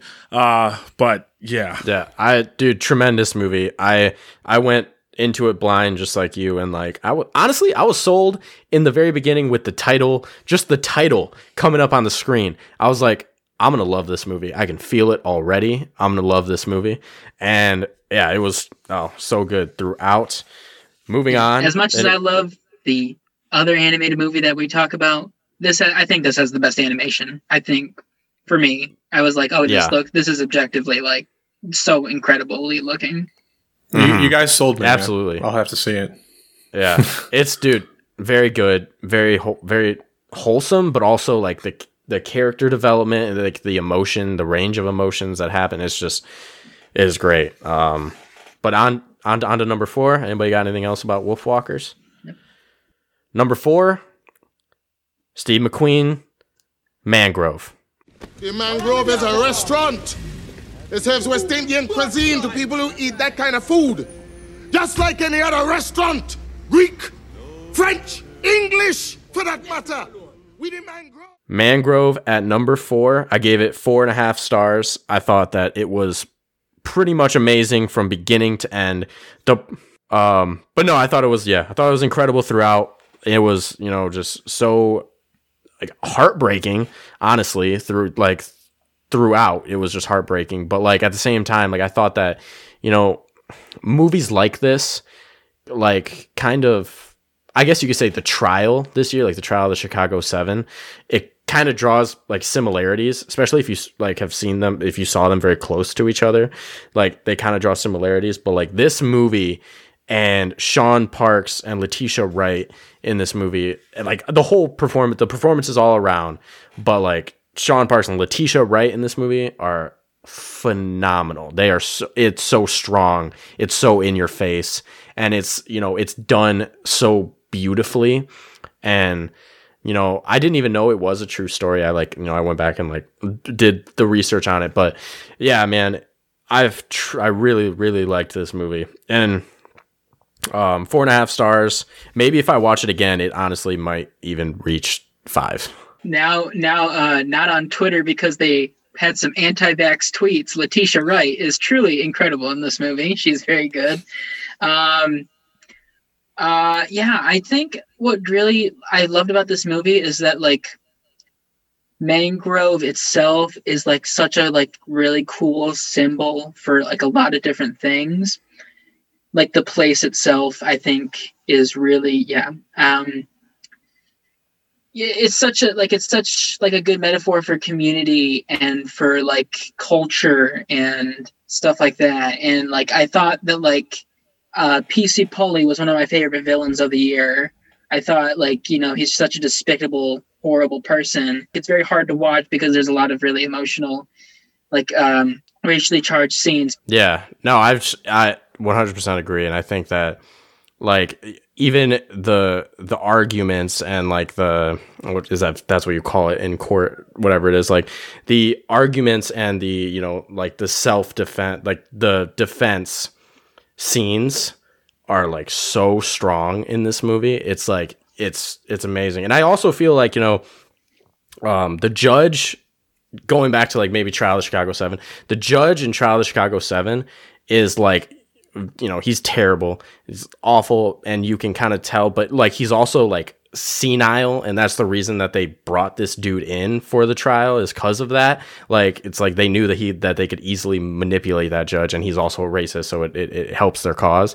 But like this movie i feel like mangrove i mean yes this judge is definitely you know definitely racist in a way but he seems more on like he seems more like you know In the middle. there yeah yeah, Yeah. he seems more there like he's he He tries to do his he- job. yeah he uses his actual job you know like you know he's he's trying to really get to the bottom of it The- in the society that he's in he's obviously acting some way but like at the same time like he this is a true case that you know it needs to happen and that's why what happens in mangrove happens is because you know that's the way the that's the way it's supposed to work like that's the way that's what's supposed to happen I echo everything you guys said. It's an incredible film, incredible performances, and in the battle of the courtroom dramas, as I put on my Letterboxd, I believe that this is the father. I also do want to say real quick before we get off of the Steve McQueen vibe. Um, it's not in my honorable mentions, even though I, you know, I kind of feel like it deserves to be. But at the same time, I didn't, you know, I didn't love it that much. But I do want to say, Lovers Rock was still, you know, really good and really enjoyable, and honestly, just a lot of fun. Yeah. My my review on Letterboxd is vibing the entire time because I was vibing the entire time, dude. I was I was having a blast. I was I felt like I was in the party with them and just chilling. There's a moment, the an acapella moment, the- where I got goosebumps. Yeah, oh, John. then- yeah, yeah. Oh, John. Because that was your number. This is your number four, right? Mangrove? Yes. Four. Yeah, we can just wait. Uh, because right now is my number six, which is Lovers Rock.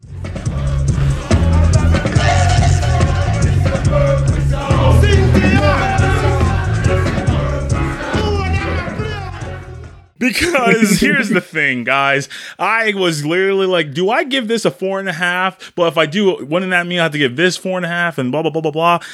Yes, it, it was very hard to go Mangrove Lovers Rock for me. Like it was like fucking neck and neck, different things. But yes, like you said, acapella. Everything about this movie, I saw it twice now. At first, I was like, okay, so this is all this is, it's just like a party scene, right? Because because we've all seen this movie. Um, like you can go into that. That scene that you're talking about when they're just singing silly games. Which is the Mhm. opening uh, is going to be. You guys don't know this, but whoever's listening is that is going to be the opening music to the intro to this podcast, this episode. Um, I fucking I couldn't believe how like it almost feels like this should be higher for me. It's very very difficult to have this in number 6. But yeah, that scene when they're just singing a cappella to a song, it just this whole movie is emblematic of a time forgotten at this point. Just the the act of being together, a party with people you don't you can get into each other's fucking space and it feels good. You're not afraid of dying or killing someone else. Like the music, the fucking weed.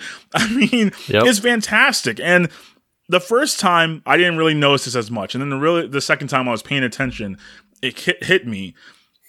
Um, because this is another of the small axe films by Steve McQueen.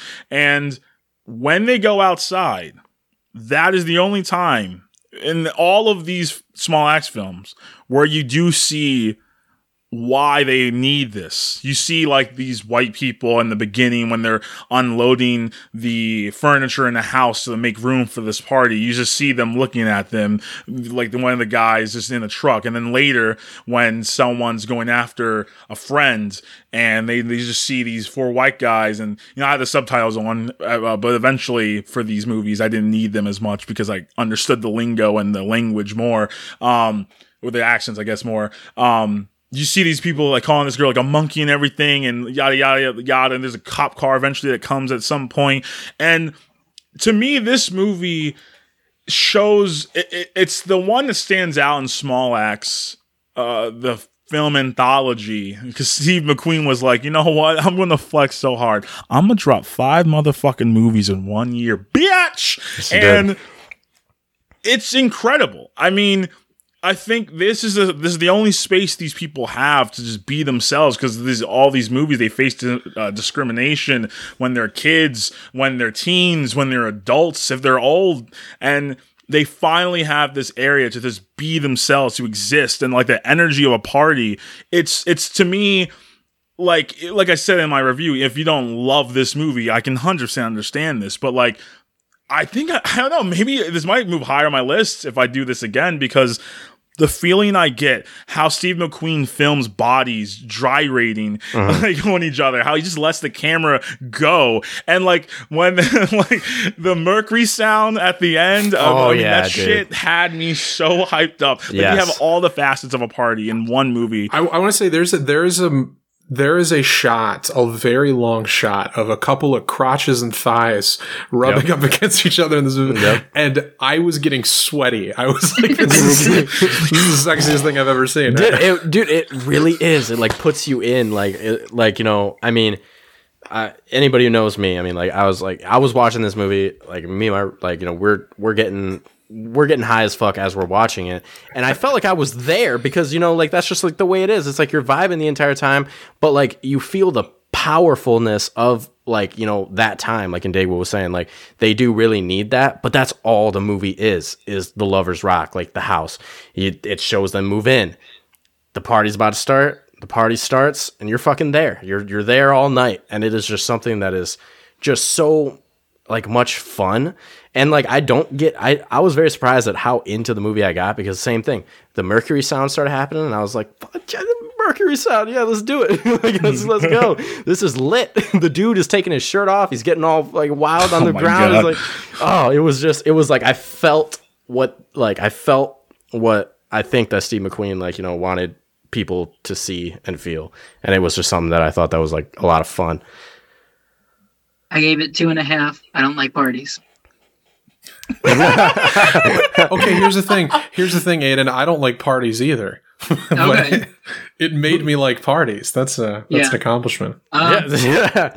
I, I mostly mostly because I, I didn't get attached to any of the characters. That was just that was just me. Maybe I'll give it another watch one day. But yeah, for me, it was a Dunkirk situation. Hmm. I guess just I just thought this right now. Like I guess it's not about the characters as singular. They're they're more like this the uh, the body, Yeah. the whole, the group. I guess themselves and what they're feeling. And I think to me, seeing Lovers Rock first and then seeing uh, three of the other films and then coming back to Lovers Rock, it actually I like it more because I see all the shit they go through in this fucking community throughout the t- like the Small Axe goes from like the late '60s um, to the early '80s, and then like this I believe is this is like early '81, like '81 I believe, and it's just like a cool Saturday night, and I think it's the one where you're not just like Jesus Christ, it sucks being a minority. I would. They could have saved it. Maybe if they saved it for last, maybe it would have had more of an impact. On if they put it at number five, I think that might. It could have had. It could have been like you watch all this shit and you kind of get a satisfying like, okay, you you went through it all. Watch this. Now. Since I didn't, since I didn't watch, you know, the rest of the the Small Axe, I imagine this was kind of. I mean, but since I didn't watch, I don't know. But like, was it kind of like a break? Like, Yes. like mm-hmm. you know, it's it's gonna show you this shit. You're gonna have fun. I mean, but you're also gonna feel like you know emotions because some crazy shit goes down at the same time while you're having fun. But it's like that's like your break before it goes into stuff like within with the next four movies or f- three mo- movies that just go way crazier than than that. You know, like in another direction, kind of. I think it's all about the placement. I think if it was maybe third, it would have made more sense because it's like you watch Mangrove and it's really hard to watch. And then and then you immediately are given Lovers Rock and you're like, okay, this is like the happier feeling of the movies. And then you get three more that are like, oh shit, this is awful. But yeah, um, that's my six. I I spent a lot of time on my number six. Maybe it should have been higher. God damn it. Lists are crazy. Um, number five, we already talked about. Never, rarely, sometimes, always. And my number four, Palm Springs. to embrace the fact that nothing matters. Well, then what's the point of living? Well, we kind of have no choice but to live. So I think your best bet is just to learn how to suffer existence. Ooh, ooh, that almost made it for me.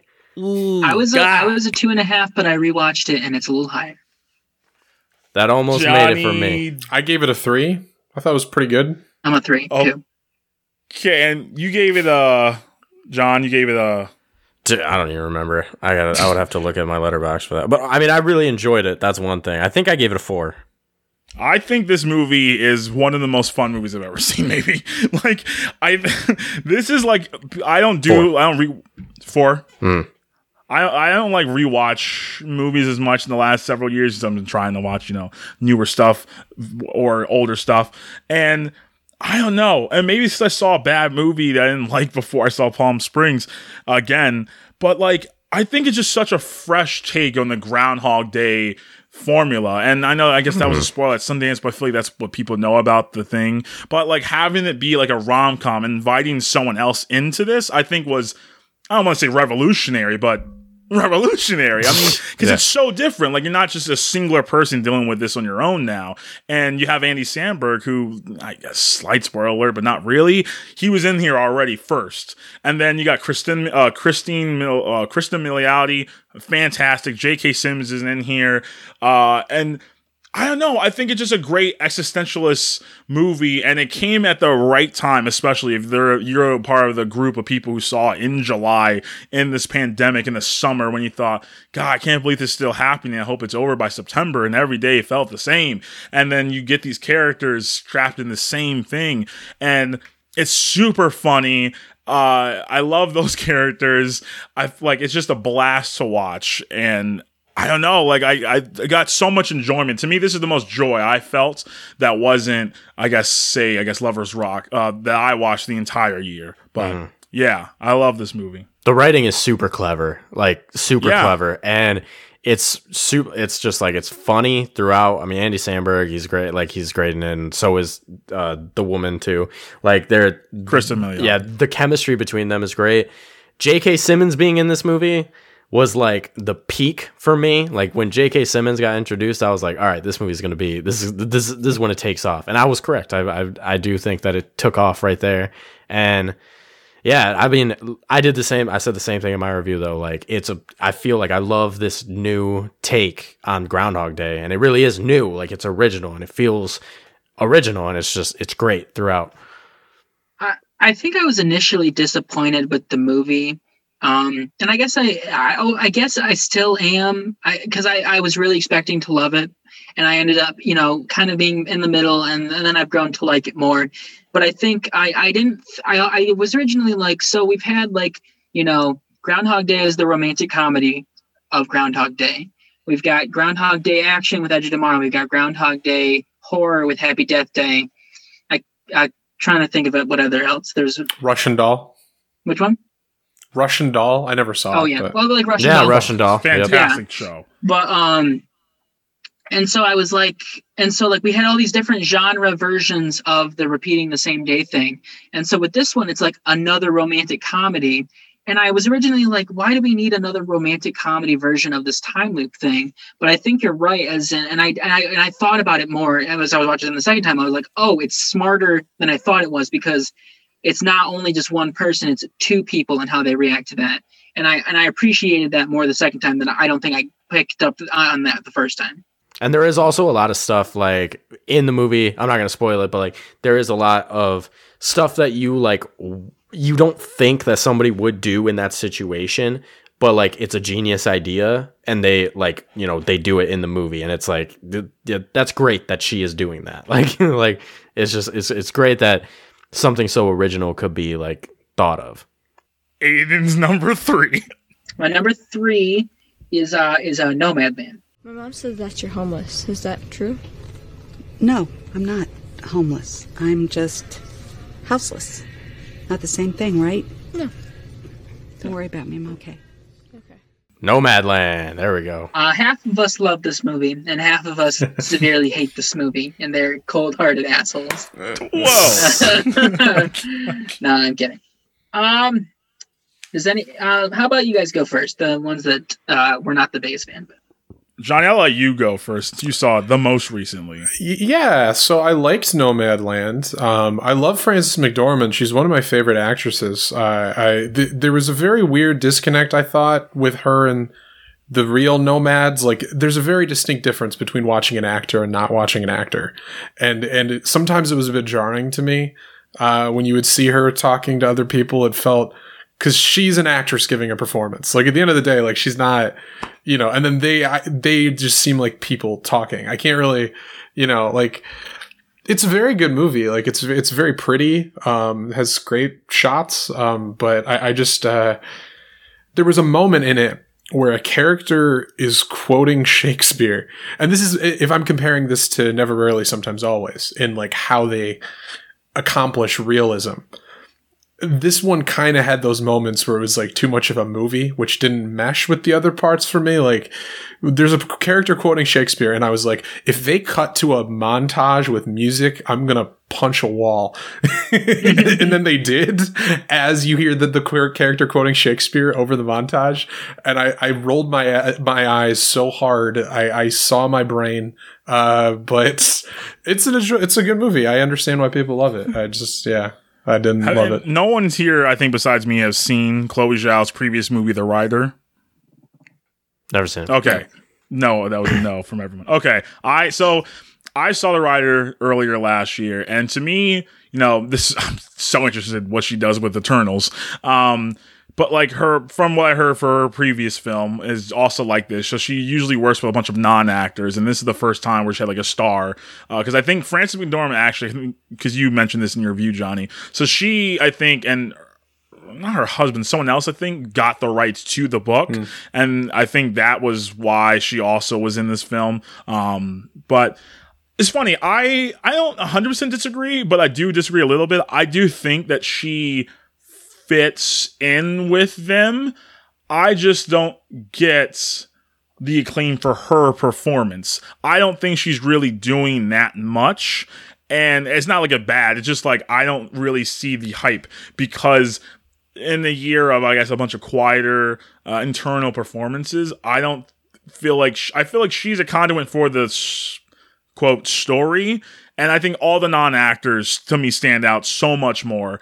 And i mean they're like real people uh playing basically versions of themselves. And i don't know i just found this movie kind of boring. Like i was dozing off twice and i had to like rewind it and like take a red bull. And I, I i think the Rider like i said in my Letterboxd review but for people who don't have it uh if you haven't learned by now maybe you like movies you should just get a Letterboxd and log movies for yourself if nothing else. But I think the Rider succeeds where Nomadland does it because it does have a purpose. Like for you guys don't know, the Rider's about this, you know, it, like their family, the main family that are playing themselves basically. Um and the lead, uh, Cody, I believe, he was a horse rider. He gets in an accident, like gets kicked in the head, and now he's like, I don't know if I can ever ride again. Like, like he wants to. Everyone's like, Oh, you're gonna get over this, man. You're gonna just get healed, and you're gonna start riding again. And the whole movie is him accepting his limitations. Like, you aren't, you can't go back to this life, and maybe you can, but maybe you shouldn't because you won't be at that same level, and you could get hurt.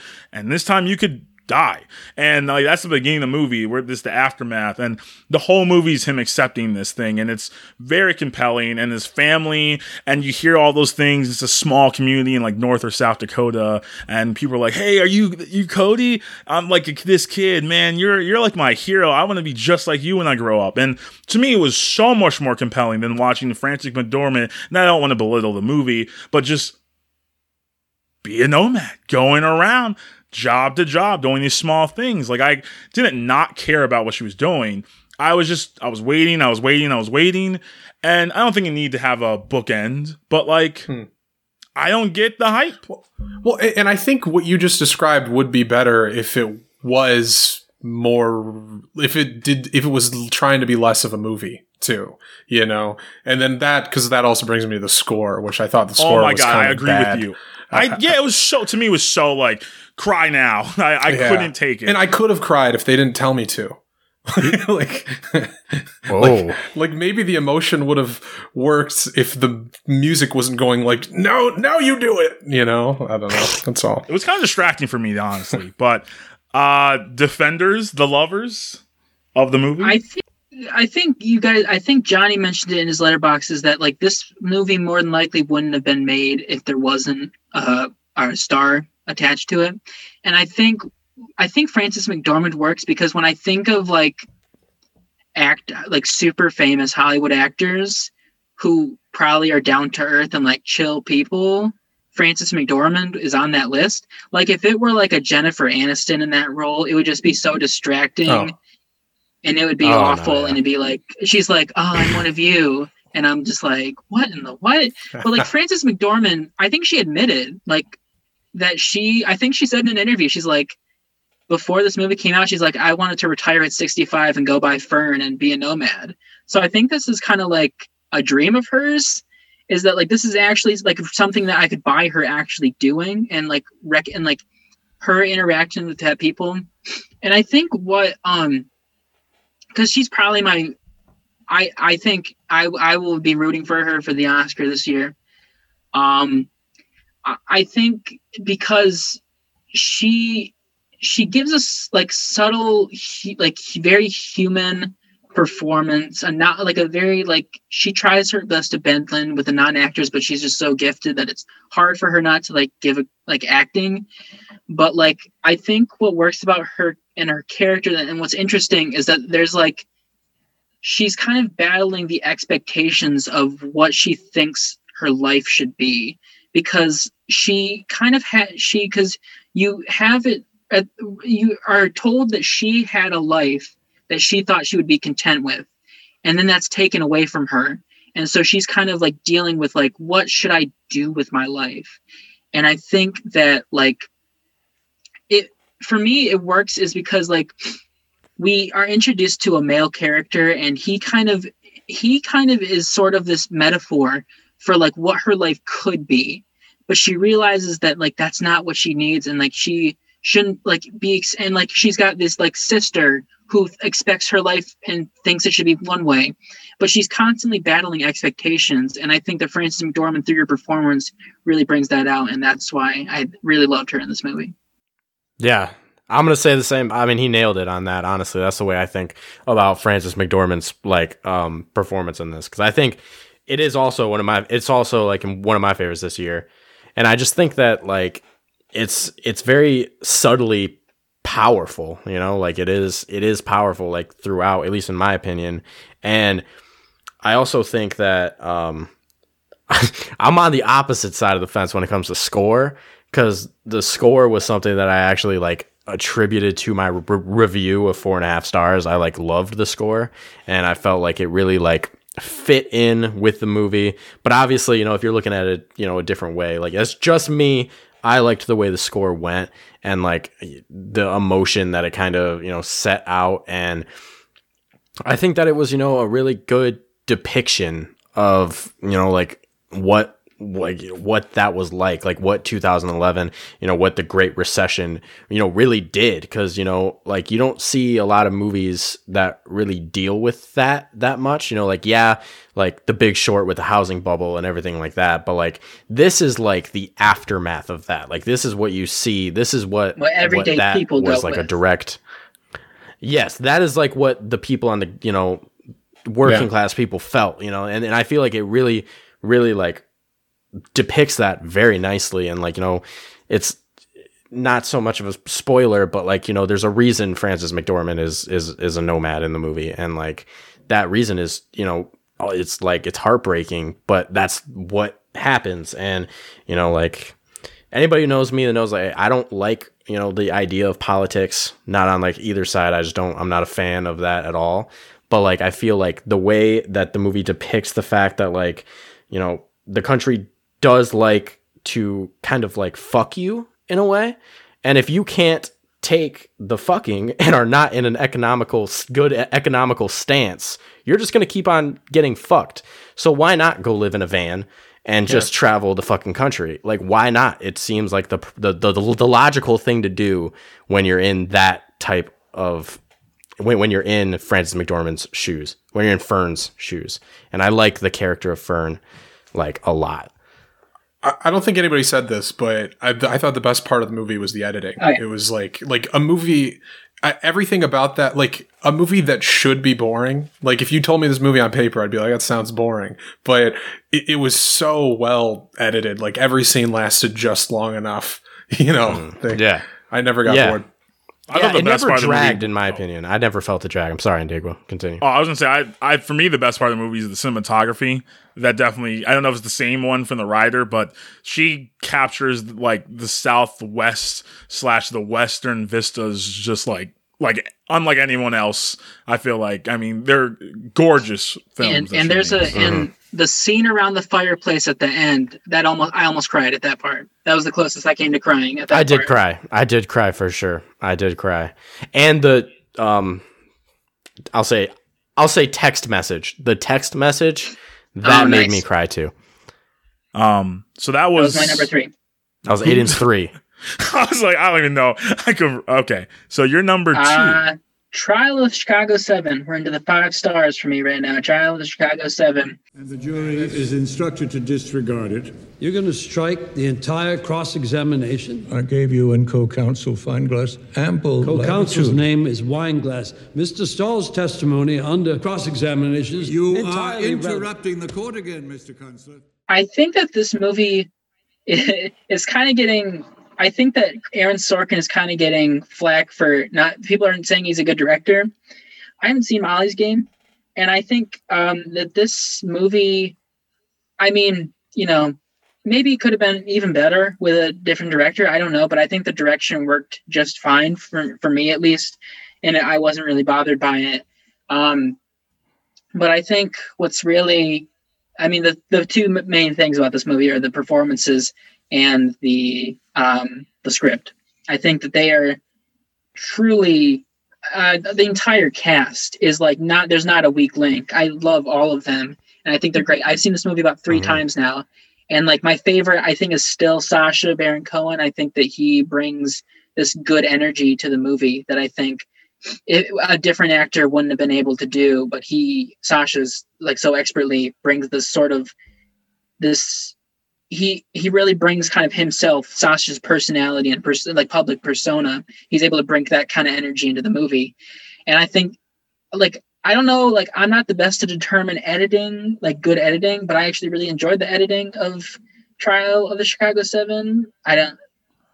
I definitely have to agree. I mean, if anything, it's the most It, edited. this is what's movie. probably, it's probably gonna But, win. yeah. it's probably gonna win because like they usually go for the Oh, most. It has to.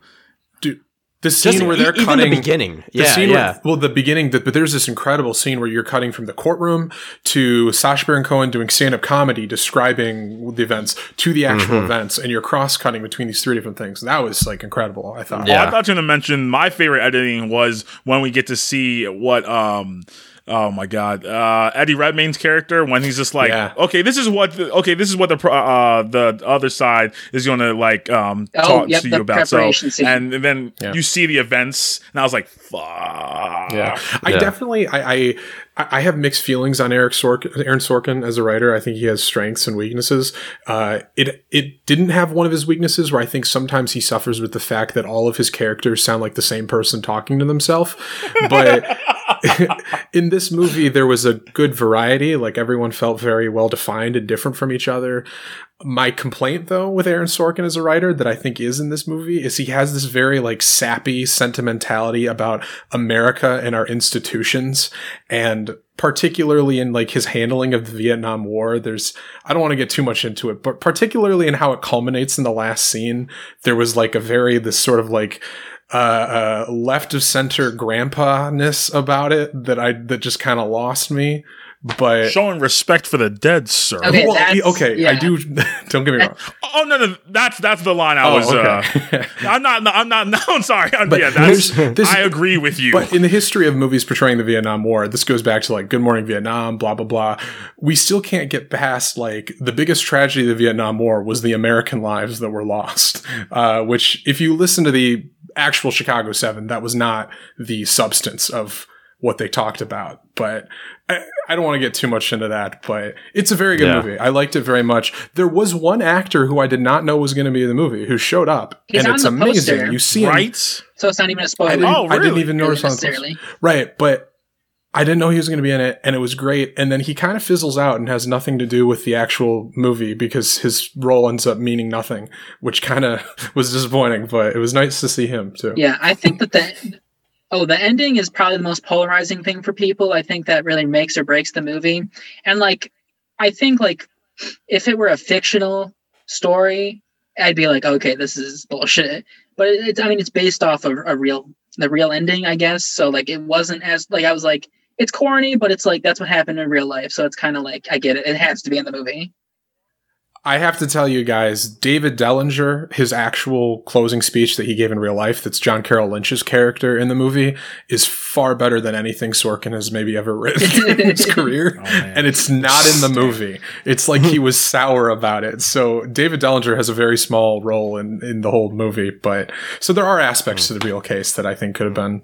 Frank Langella could get an Oscar for being the most despicable son of a bitch in the history of movies. Yeah, dude. Yeah. I um I, I- I think a really underrated actor in Trial of the Chicago Seven is um, Jeremy Strong, who plays Jerry Yeah. Jerry Is anyone Rubin. Succession fans? Like Succession, right Succession, here. the best show Yes, on TV. I love probably. Succession. Dude, Succession he's- is amazing. He's good in the big short too.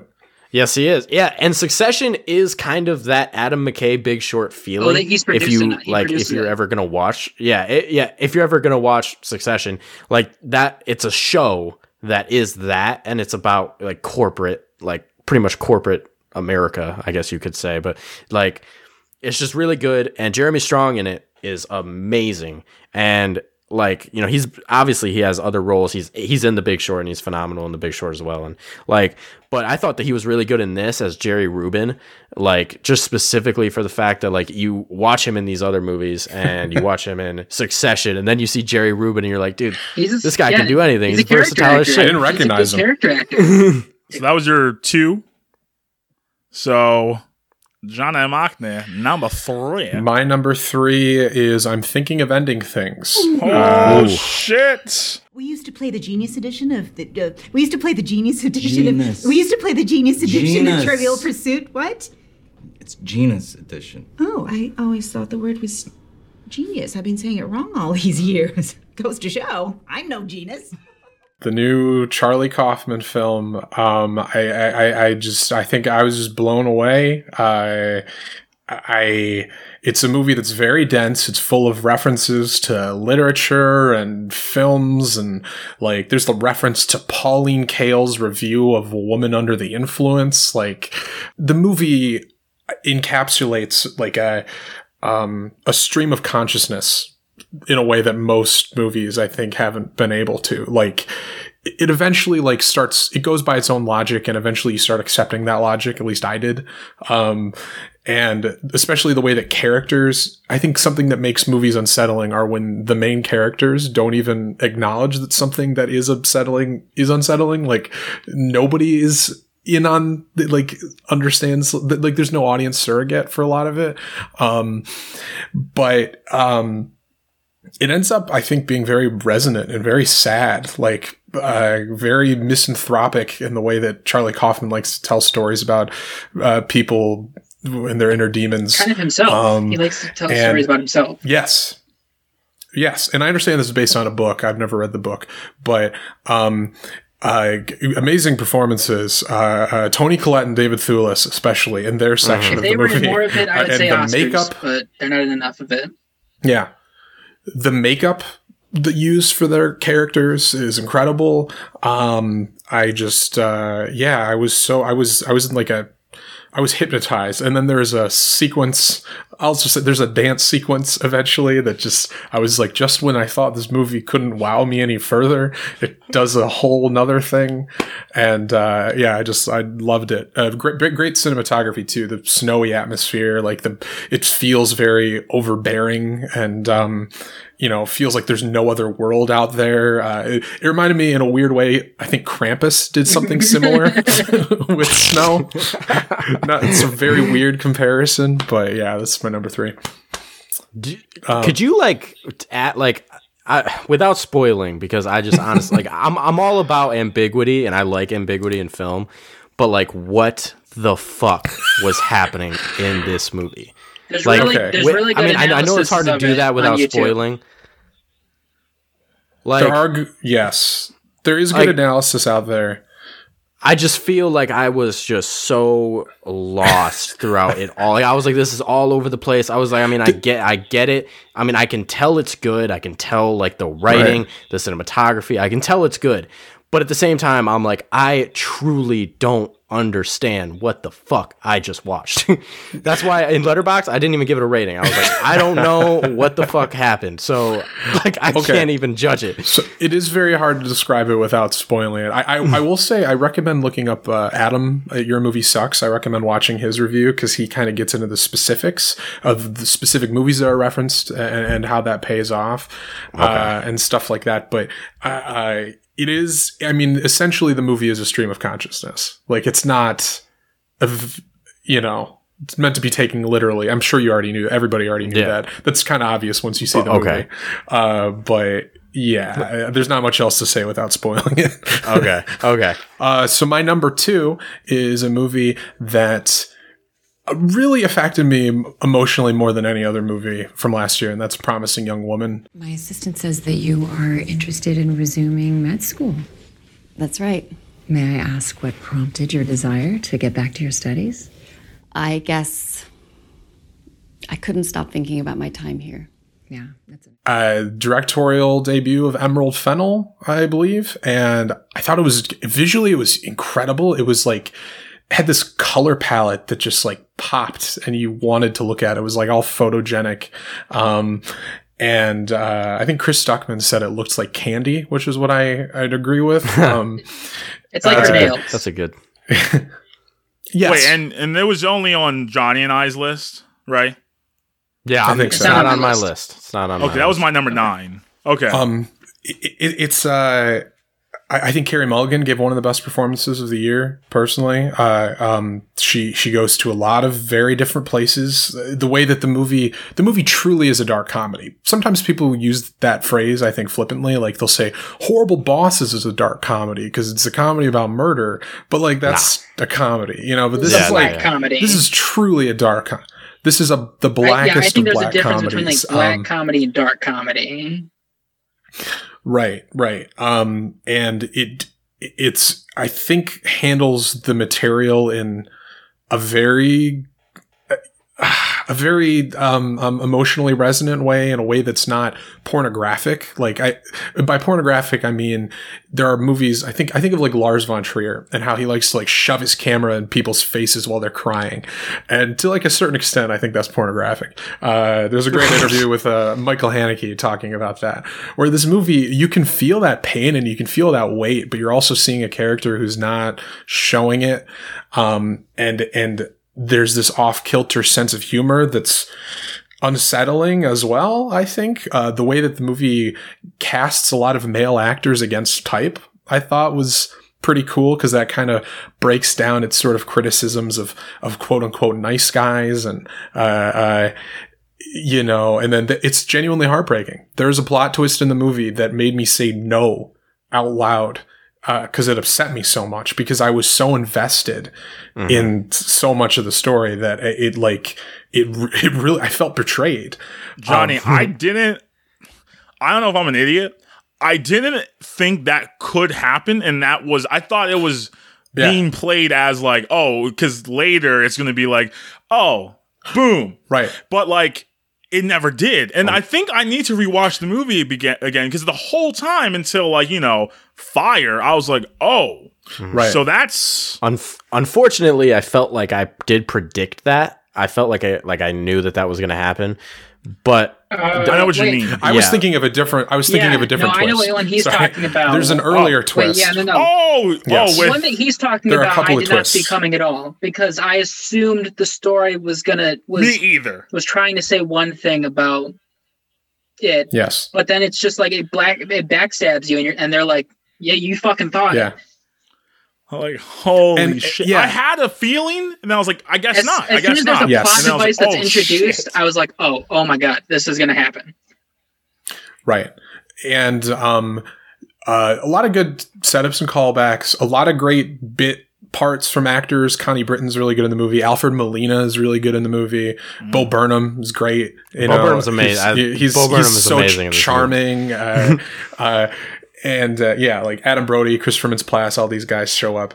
Um, but yeah, it, it goes to some devastating places, and it kind of leaves me. It felt left me transcendent in a way at the end where I wasn't happy and I wasn't sad. I, f- but I felt emotion. Like I felt a rush of emotions. And there's a certain song that's used where it's been used in many films. And I thought it was the best use of that song in any movie that I've seen. Um, yeah, can't, can't say enough good things about it. Uh, it, and it's a movie that genuinely, I'm I'm trying to say this in a way that doesn't spoil the movie, but also doesn't make me sound like a terrible person because I don't mean to sound like terrible. It makes me examine my own behavior and want to be a different person in some ways. And that's not to say that I'm a horrible person like the people in this movie are, but it makes you examine who you associate yourself with and, and what behavior you decide to allow in real life because the movie really gets into little things, not just the main trauma that's in the movie. And I thought that was really cool. And there's a great interview with Emerald Fennell where she says like she hates, she's sick of lipstick and machete revenge movies, which is a, a very interesting for, and I know exactly what she was talking about. And I thought this movie was a total like antidote to that type of revenge movie. So Yeah, this is what. Oh, I was gonna say this is like way more nuanced than I thought it was uh, going to be. But Yes. I'll let you. well, Aiden, I think it really mhm. says it says something important about how people handle trauma, and like we all deal with it in different ways. And I think that she's constantly the character is constantly being put down about how she's reacting to this trauma, and she just she handles it her own way. And I think we need to like realize that like people deal with their shit in their own way, and there's no right way to deal with it yeah. and like especially like es- I don't know. I'm sounding like I mean I'm a white guy here, so but especially like with women, it seems like you know they're, they're you know told to bottle up things and like not over exaggerate, not over, not not over exaggerate, but like not care about like they're told to stop caring about things at a certain point, and it just this movie is like you don't necessarily need to let go of the bad feelings. Sometimes you're justif- you're justified in feeling how you're feeling. Yeah. And this was the one movie I saw in theaters post uh, post COVID beginning.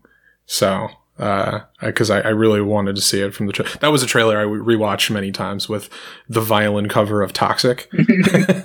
but yeah, very good. Are we on to Are we on to John's number two Uh, or number three? yeah, Three. Sorry, Three. Three.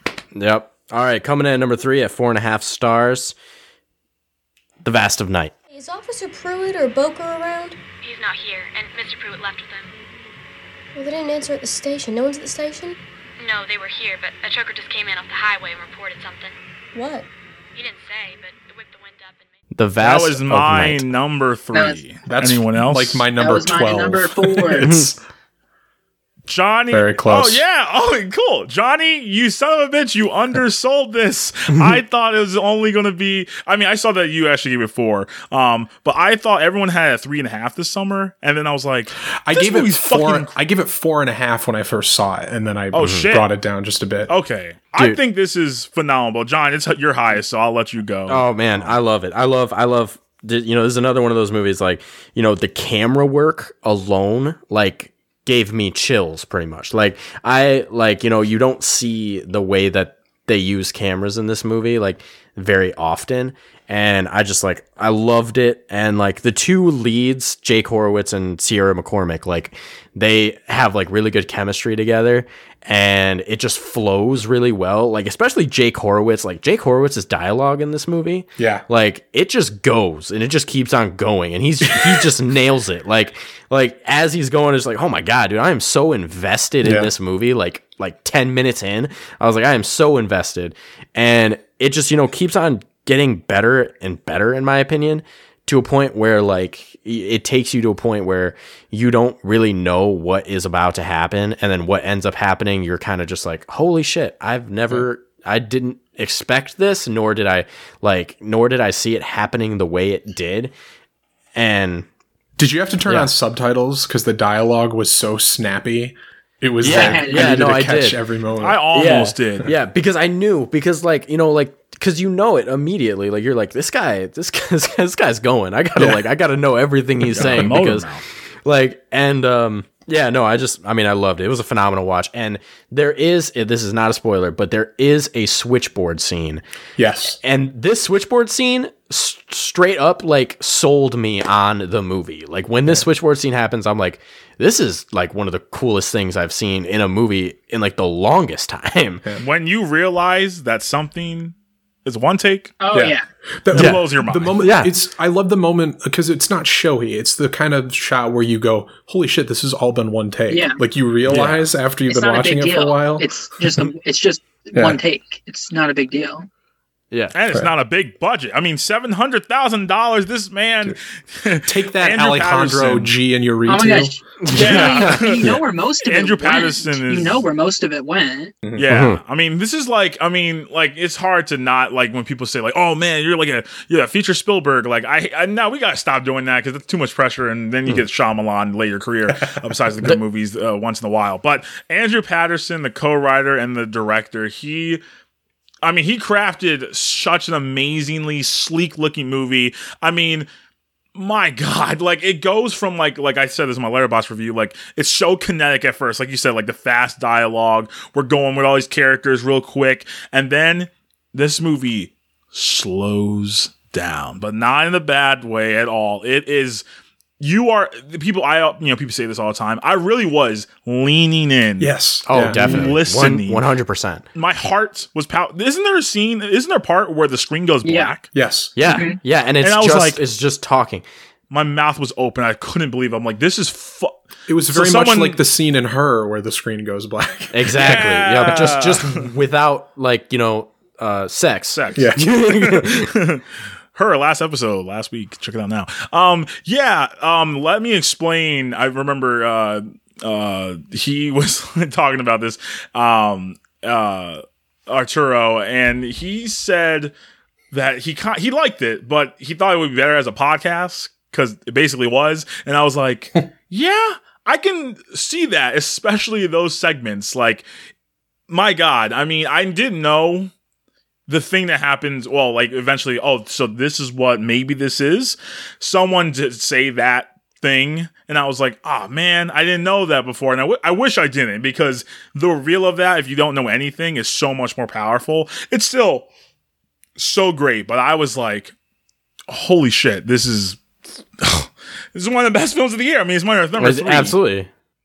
But the filmmaking is a very important part of why it's great, though, too. Yeah, Yeah. like, I don't get how No, they I- film some dude, of this shit. Like, I it's, I mean, I said it already, but like the the camera work in this movie is like insane to me. Like hmm. it really, honestly is. Like you're tr- you are traversing this town. Have you read about how they did it? Like, No. they had like a kid on a bike.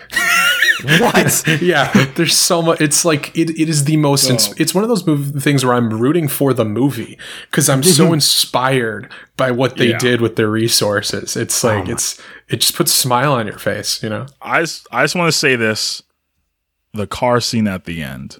Yeah, Oh yeah. yeah. Oh yeah. Talk about setup and fucking payoff. I was like, uh, John, you're number two. Number two, everybody guessed it. You guessed it. You guessed it, and you guessed it. Christopher Nolan's Tenet. He knew every move we made, every one of them. Somebody talked. Who was it? Was it you? At every stage, you've known too much. I'm going to ask you again. Did you talk? That is my number two. Anybody else? Well, you know what? Um, I liked it. This movie is phenomenal. When I said that I went to Chicago to watch a movie in 70 millimeter and then I watched it again three times in theater, that was Tenet. And I loved it. Everybody who knows me, though, does know, you know, I mean, I'm obsessed with Christopher Nolan. I really do love all of Christopher Nolan's work. He's daddy. Yes, yes, he is. Yes, he is. John David Washington and Robert Pattinson in this movie are great as well. Honest, I mean, they're not on the level of you know all the other powerful performances that I've already mentioned on the list, but overall, this movie to me is genius. And going even you know deeper, if you get you know the Blu-ray there's like an hour long documentary on it that goes way more in depth about it and it just makes you even think about more how genius this movie actually is um, so i do want to give out at least a synopsis because i mean it's tenet it's huge i feel like people already like you know know about it but like you know uh, like this man armed with only one word tenet and fighting for the survival of the entire world the protagonist journeys through a twilight world of international espionage on a mission that will unfold in something beyond real time. Now, when there was a review when this movie first came out, which was James Bond and um, 007 on acid, completely agree that is like a perfect review for this movie in my opinion because I feel like the protagonist who is the main, you know, who is the protagonist in the movie is like a James Bond. Like he he tr- he traverses through the entire world in like that type of swagger that that John David Washington brings to the screen that I at least think. And um my one problem that I had with it and it was a lot of people's problem is the sound. Everybody gave this movie's sound quality pretty much shit from the moment it came out. Now, watching it in 70 millimeter in a theater that, well, you know, it's the music box in Chicago, so it's been around for like 95 years. It's nothing special with sound, but watching it so crisp in 70 millimeter is amazing with any movie there. That's I go there all the time. I Yeah, saw I- 2001 there. It's really oh, cool, dude. Yeah. I wanted to go see 2001 there. Um, I've seen uh, Once Upon a Time in Hollywood, no, Hateful Eight in 70 millimeter, Once Upon a Time in Hollywood in 70 millimeter, and um, Joker in 70 millimeter.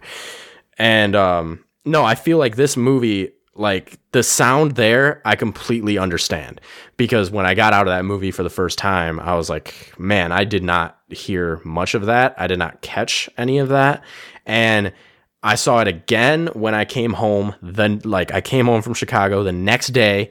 I uh, illegally ripped it and put it on my home theater that I have in, in in my apartment right now with my big screen, and I have good speakers, and I could hear it so much better. And I was like, okay, this is just this is better. But then when theaters opened back up, I saw in IMAX. And that is truly the way to watch this movie is in IMAX. I really feel like that's just that's the one way that you need to watch Tenet. Too late. is an IMAX. Yeah, I know. It's not gonna it's not gonna be the same because I really do feel like this movie needs to be seen in IMAX. Like, but now that it's out, there are subtitles, so it's much better. But there aren't subtitles when you're watching this in the theater. So, like, if you don't have good sound, you're lost. But this is a four and a half. It would have been a five if the sound was, you know, better all around in every theater, but it wasn't.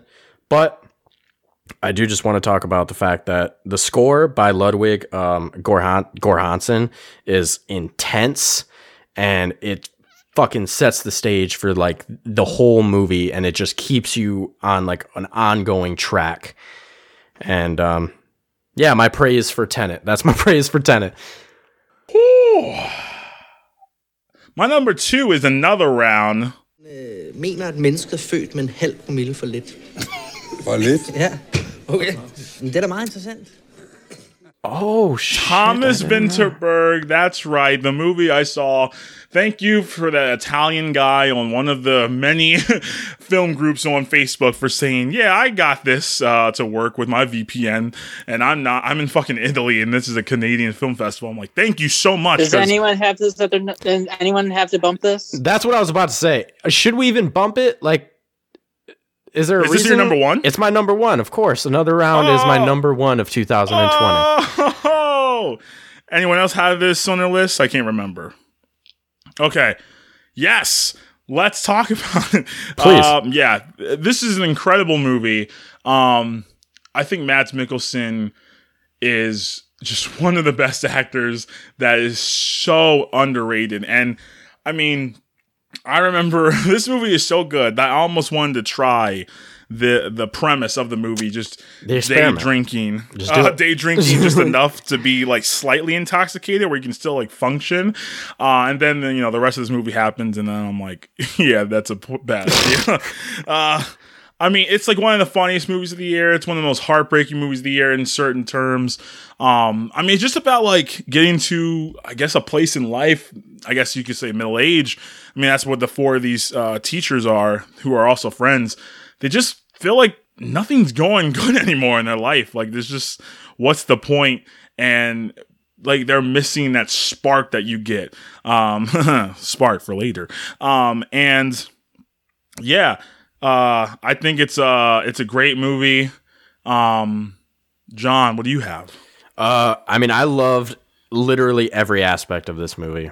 I had so much. I mean, I don't want to say fun because it's not a generally fun movie, but it is like from start to finish. I think it's literally absolutely brilliant, and everything that happens along the entire journey, I think is.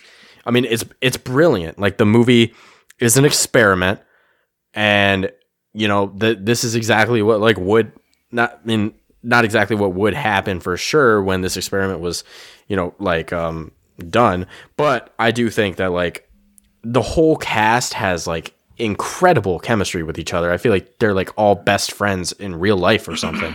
Like like th- it almost feels like they are best friends in real life even though in the movie they're like they're they're kind of friends some of them at, in the beginning and then it you know keeps on going. But like i really honestly feel like coming from the music all of the story decisions the screenplay like all of it. I just i loved every second of it I think this has the second. Oh fuck, five. Okay, this is the five. I think this has the second best ending of the year.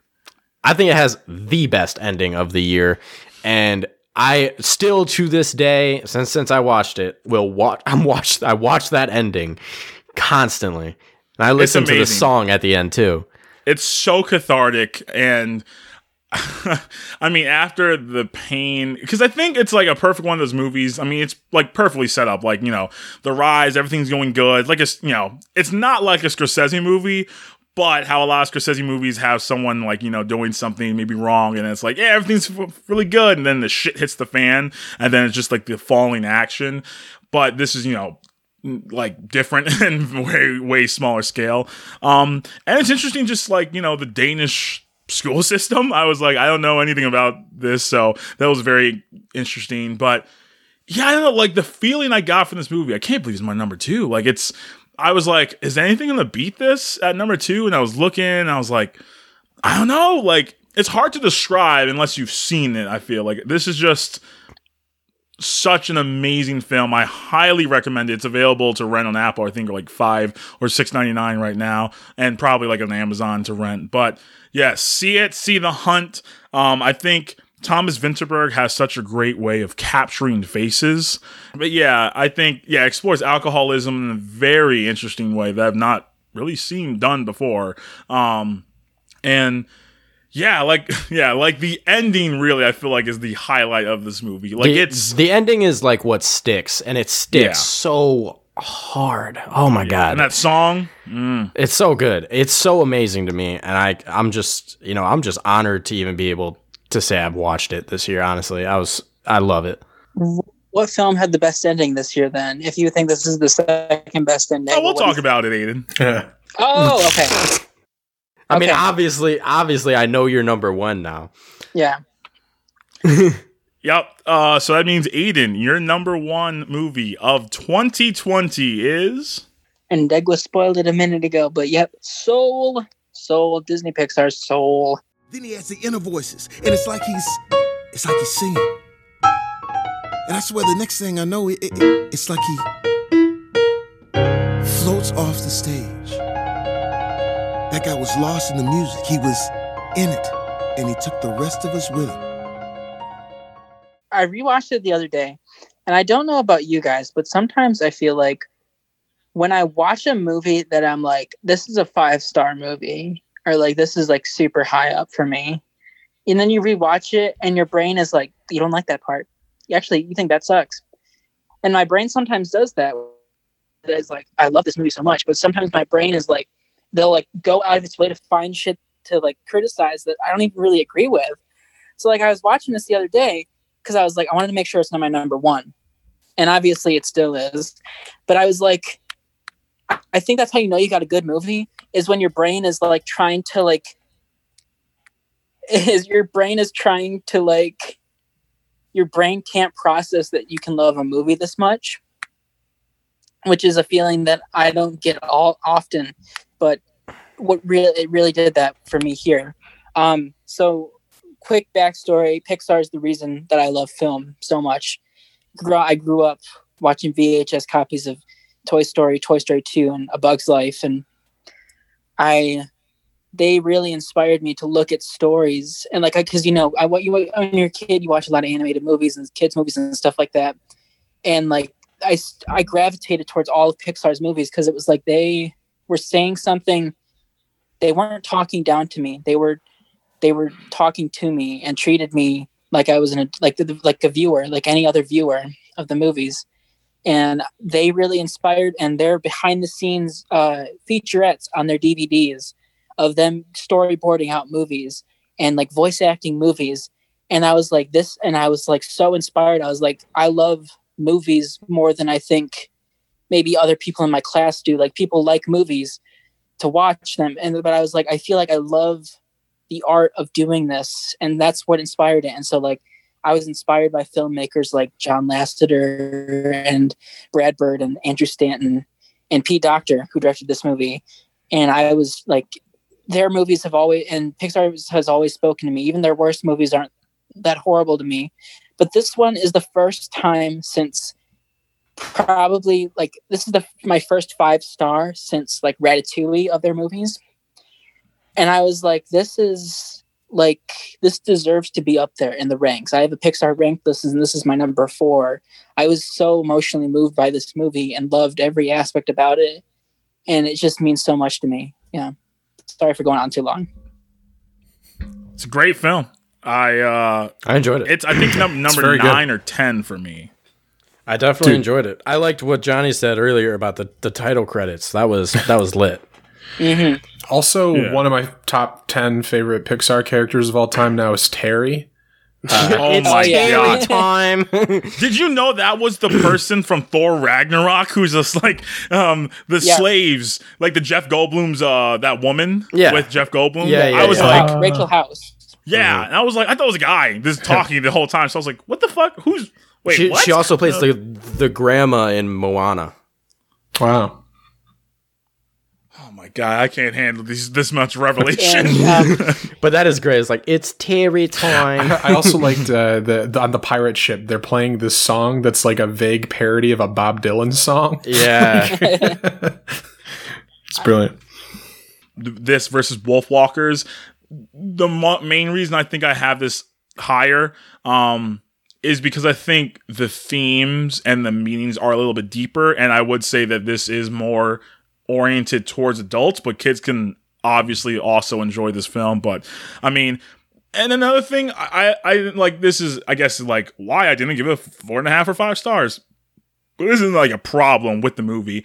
I don't think that Tina Fey or Jamie Foxx did like one of those standout Pixar voice jobs, I guess, for me personally. Like you're like, God damn, that was like an amazing voice acting job. Like I thought they did a good job, but not like It was no Billy Crystal as Mike Wazowski.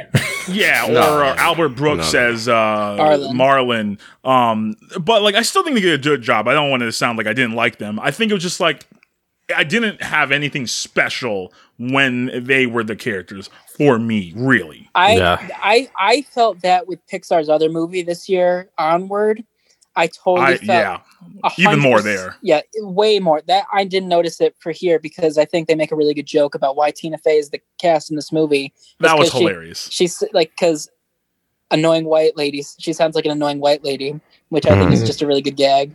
Um, and I but I love Jamie Foxx in this movie. But yeah, I think the problem with Onward is that usually Pixar goes for the right choice, and they went for the financial choice on an Yeah. Onward. They went with the marketable choice instead of who actually could have fit those characters.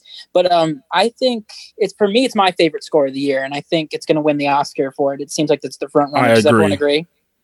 It was yeah, it was a great score's score. phenomenal. I'd I mean, literally for Mank, which we never talked about the score from Mank, which is amazing. Trent Yeah. Reznor and Atticus Ross. I mean, they have two of the best scores of the year. like it's pretty, but I think Soul definitely. And I want to shout him out too because people kind of are overlooking him. Jon Batiste, who does like the jazz arrangement arrangements. Um, Yeah. he, He, he is needs also be nominated phenomenal. too with them. Yeah. Or else and be also Kemp Powers. I don't know if he co-wrote and or co-directed this movie, but he also is the writer of uh, the play and the adaptation of the screenplay for One Night in Miami. So great year. Also, I the, think- Oh, sorry. No, I was you- just saying. you- no, you can go, Johnny. Go, go ahead. Oh, I was just saying, Soul is, I think, honestly, one of the funnier Pixar movies in a lot of ways. Like, they have this reoccurring, like, these Family Guy style cutaway gags multiple times that that made me laugh. I thought it, the comedic beats were like some of the highlights of the movie. Amazing. Yeah. But um, on to Johnny. Johnny's Your number one. number my one. number one. Uh, so my number one movie of this year was a movie that is the exact type of movie that I would try to write, that I have tried to write. Uh, it- like it's it's me as a movie, um, and that is uh, the Babysitter Killer Queen. Uh, no, I'm kidding. Uh, it's, it's- I was like, I got No, m- my number one is um, the Kid Detective. I used to be a kid detective. When I was 13, I solved the case of the missing fundraiser money. It was Rory Beans, the neighborhood knucklehead. I knew oh, it. Oh, I, I just felt it. I was like, didn't he give it that high score? Where the hell is this movie? Is it this number one? You know, now It's- now we can talk about Nirvana, the band, the show, and Jay Yes. McCarroll and his amazing score in this movie. Oh, the score. See, this is personally my favorite score of the whole year. Um, it, it's got this like childlike innocence to it, which is necessary. Uh, but you know, there's that like, th- it's very inspired by previous genres. There's some noir inspiration, as you would expect, because it's a detective movie. Uh, we said Nirvana, the band, the show, directorial debut of Evan Morgan of Nirvana, the band, the show. Um, I think his first solo script too. Um, and it's just, so when I was young, I wrote a script for an Encyclopedia Brown movie. Um, but as like a hard-boiled detective movie because I love detective story. Like if there's any genre or a subgenre I'm really addicted to, it's detective stuff. And so this is kind of that because it's about like an Encyclopedia Brown as detective, but now he's grown up and he's just like a he's just a deadbeat private detective uh, who ends up having to solve a really important case. And Adam Brody is really good in the movie. Yeah, I dude. thought Uh, he's like relatable, but he's believable as like a slob, uh, and you just kind of pity him. Um, it's got shades of like Brick, like Rian Johnson's Brick a little bit, uh, but it's kind of got the wit of like a Shane Black movie. There are so many great running gags. Um, there are so many setups and callbacks. There's a little thing involved. There's a drink that ends up being a, an important plot point at the end of the movie uh, th- Yeah. that you and it's and I'm a sucker for setups and payoffs and good structure and all that kind of stuff. Like uh, I'm very boring at the end of the day. And so I was, I loved that stuff. I laughed out loud so many times. The way that like the small town atmosphere is there, and you feel it's like this it's this like very the small quaint town that you only see in fiction but it's being slowly invaded by reality which hmm. comes to a head in like this scene towards the end that was so tense. It was a scene with no music where you're finding out the mystery essentially and you could hear the room noise in the scene because they're just sitting on this conversation and there's not a single joke in the conversation. It's like the jokes stop and Mhm. you're being confronted by something that's very disturbing and and uh, I was like leaning forward. It was like you know um, the vast of night, and uh, I just I was you know taken away by this movie. And this is hundred percent the kind of movie that I have tried to write, the kind of movie I will try to write for the rest of my life. It's just it's just like so it speaks to me in that Mm. way. Nah, dude, I loved it too. I love, I really did love this movie. Um, and honestly, the only thing I knew about it at all before we even talked about before we talked about it in the group was um was Jay McCarroll doing the score. I wanted to see it solely because of that. And me and my buddy Gino, we love Nirvana the band the show. Just we're ultimate fanboys. And all I needed to hear was Jay McCarroll, and I was like, "Yo, Gino, we need to go watch this." And then they shut down theaters like right then. Yeah. Uh, yeah, it's it's worth watching. I'm I'm gonna buy the Blu-ray when it's out for sure. Definitely. I just, uh, yeah, if there's especially if there's like a commentary or something, I'd love to hear them talk more about this. mm-hmm. Yeah. And Dagua? I, oh, I'm sorry. Oh. Mhm. oh, I yeah, no, I loved it too. I yeah, I was, I yeah, I yeah. Perfect. you guys said you guys honestly said everything that I was thinking. So yeah. So, okay, my number one, this movie affected me unlike anything else. My number one is directed by Darius Marder, and it is Sound of Metal. What are you talking about? What are you saying? I can't hear you. I can't fucking hear you. Do you understand me? I can't. I'm fucking deaf. I'm fucking deaf. No fucking hearing. Okay? Okay? Um, this is available on Amazon Prime. Uh, if you have it, if you haven't seen it, I definitely cannot uh, recommend this highly, uh, more highly. Um, and it was what number on your other list? 10. 10. It was my number 10 of the year. like I said when I was comparing Nomadland to Chloe Zhao as the writer, um, this is um, just like that in a certain way. The writer, um, I mean, I think I I relate to Ruben a lot. Um, Riz Ahmed's character, who gives to me maybe the best acting performance of the year I've seen so far. Um, Paul Raci, um, gives one of the, to me the best one of the best if not the best supporting acting performance I've seen maybe. I think he's phenomenal. Olivia Cooke's also very good in this film.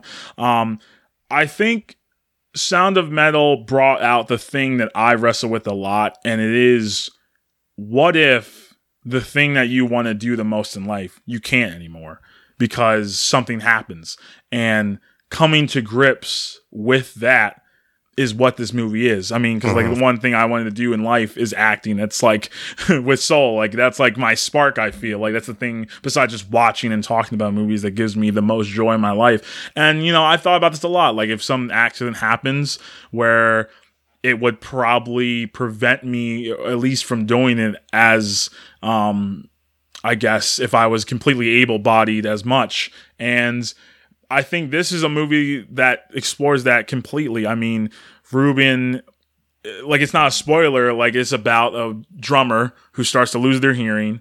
And it's so much more intimate than you th- would think it is the sound design in this movie is probably the thing that stands out the most. Yes. I mean, yes, I've never, you don't, yeah, you feel like Ruben when he starts losing his hearing. The sound design makes you, it's just, it's amazing how they muffle the sound. I mean, Riz Ahmed, uh, he said at first he wore a thing that like blocked sound in his ear before he started saying, nah, I'm just gonna, you know, he- hear, but you know, pretend not to hear. I mean, he learned sign language for this movie. He learned a drum for this movie. I mean, and this is the movie to me that has the best ending of the year. It's not like, oh, so that's the, the to be the ending. Like it makes sense. Like it's a perfect it's like it makes sense for what was said earlier, but it doesn't get rid of or take away from any of the poignancy that it has.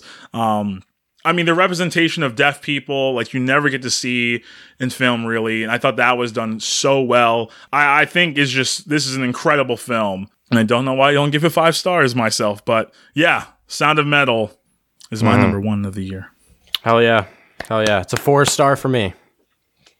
It Fantastic. Yeah, um, it's a it's a three star for me. Honestly, like it was.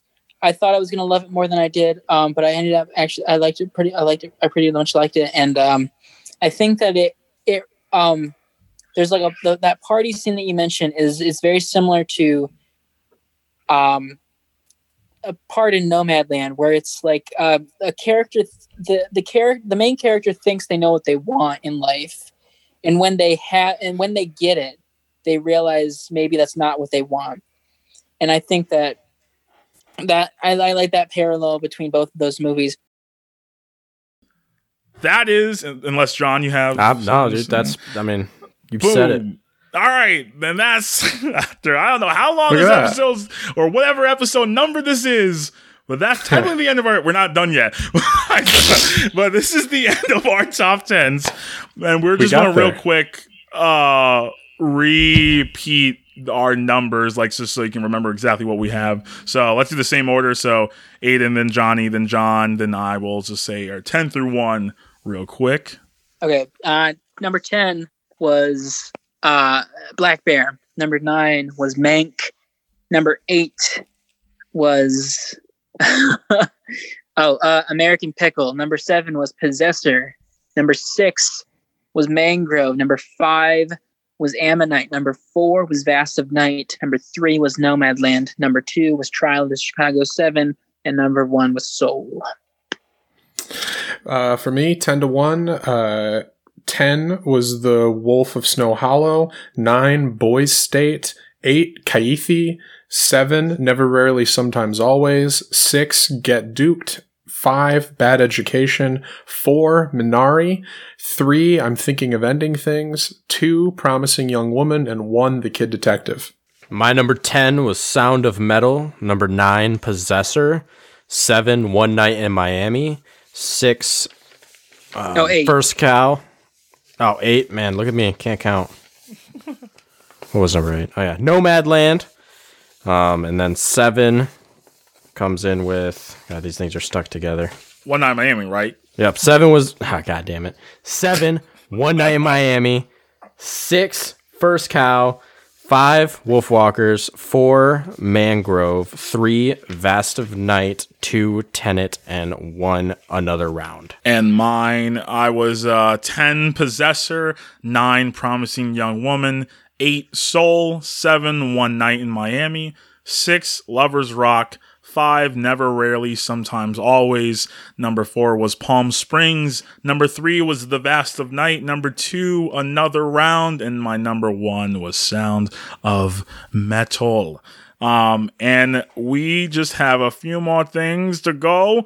We're gonna do honorable mentions uh, that we had. Honestly, I, since I'm talking, I'll just fucking go through mine real quick. Uh, I don't know if this film even is out besides just the film festival, but it was Apples, um, a movie that's from a Greek director that honestly just feels like the protege of Yorgos Lanthimos about people who are just for some reason losing their memory. Um, and unexpectedly and unexplained.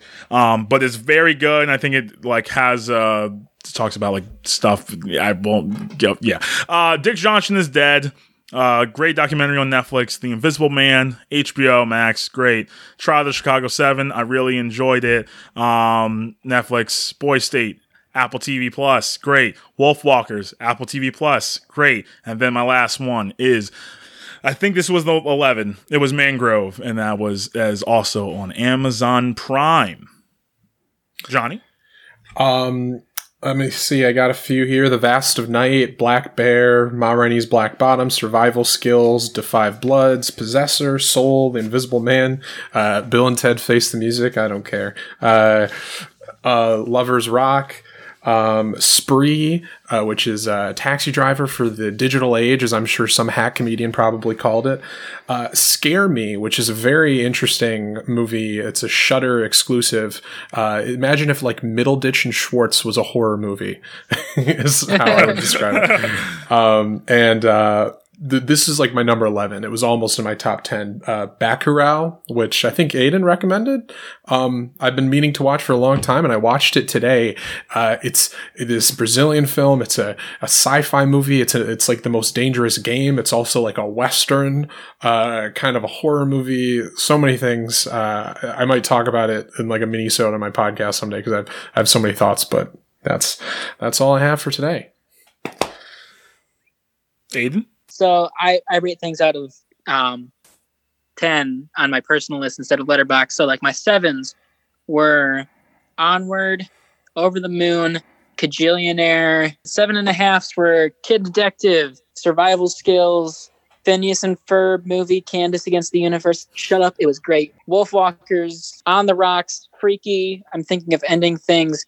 Boys State, Ma Rainey's Black Bottom, Da 5 Bloods, Survival Skill. Okay, um, Bacurau, um, Bad Education, Promising Young Woman, Never Really, Sometimes Always, Minari, and then my number 11, the uh, COVID documentary, Totally Under Control. So Black Bear, Kid Detective, Soul, Shithouse, Palm Springs, Promising Young Woman, Minari, and The Invisible Man.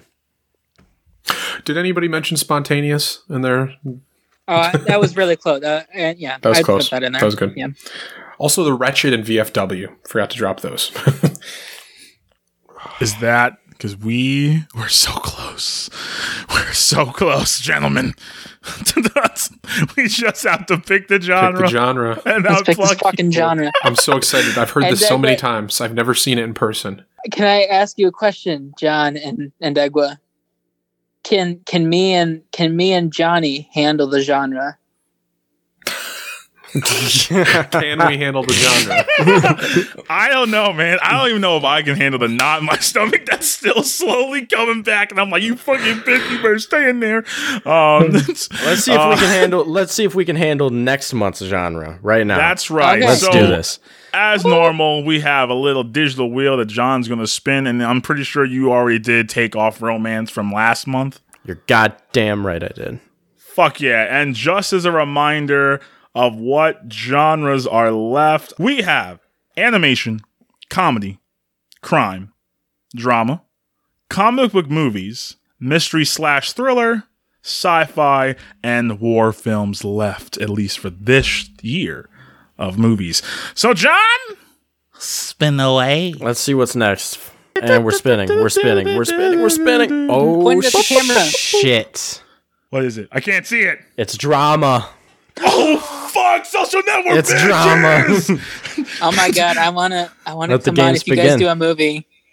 This is this. if we do a movie, is that?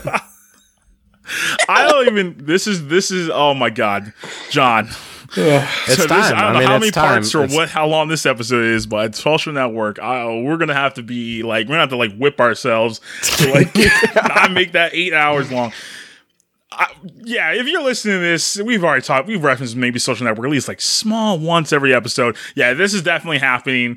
Um, and I'm trying to think because next February, yeah, February has four Tuesdays. I think March has five. So yeah, it's gonna be definitely that. But well, great. We have the biggest genre out there, so of course this won't be hard at all picking three more movies. Yeah, of course. Yeah. this is gonna be a blast. Yeah, Jimmy Neutron, boy genius. I cried at that movie as a kid. When specifically when the kid who eats too much cotton candy is like he's crying, he's too fat. he's like, I miss my mom and dad. And my dad was at work. And so I was like relating to him. I was like, I do miss my dad. And I was crying at that part as a kid on the VHS copy. Can I just say, um, it was it was an honor to be here. I had a, a great time spending my entire afternoon and evening with you gentlemen, and uh, I, I would Yeah. love to do- I would love to do it again sometime. And I can't wait to hear this when it's truncated into an hour long podcast. Hell yeah, hell yeah. it's just listing us listing the movies, no explanation. This this shit was fun. It was fun. This, this was. Thank you both for being here. Uh, by the way, this Very yeah, much. look this. Thank you. Very fun. Um, very long, but very fun. It's like Seven Samurai. it was all good. It was all worth it. this podcast was All right. longer than the seven, than Seven Samurai. yeah. uh Johnny Mocny, uh this amazing man. You can follow his podcast. We are movies anywhere podcasting are found found. He has a page for that. Obviously, we'll have links in the description for everything below. Um Great podcast, very fun. I think you're on your 65th, 67th episode. I have the 68th just came out actually. Boom! What are you gonna Boom, do? Mitch. Your next episode, you gotta For make the- it oh. special. I got to think about it. um but yes uh great podcast really great guy i've been on there now twice uh love it love it um you can follow johnny himself at instagram on instagram and twitter and letterboxd at johnny mocny those are all together m-o-c-n-y Aiden Supel, you can follow him on Twitter and Instagram at Aiden Supel. Uh, and then you can follow him on Letterboxd at Aiden619. John, where can people follow you? You can hit me up on my Letterboxd at Johnny Octagon 99. And you can follow me also on Letterboxd. The whole crew's at Letterboxd, and I'm on Letterboxd at Indagua45. You can follow me on Instagram and Twitter at Indagua McLeod. And you can follow the show at Can't Genre Pod on Instagram and Twitter. And also like our Facebook page, is the full title, so you can know how to spell it already. And with that, have a great 2021 experience. Goodbye, Donald Trump. Hello, new great year where everything, of course, has reset. and I guess we will see you next time.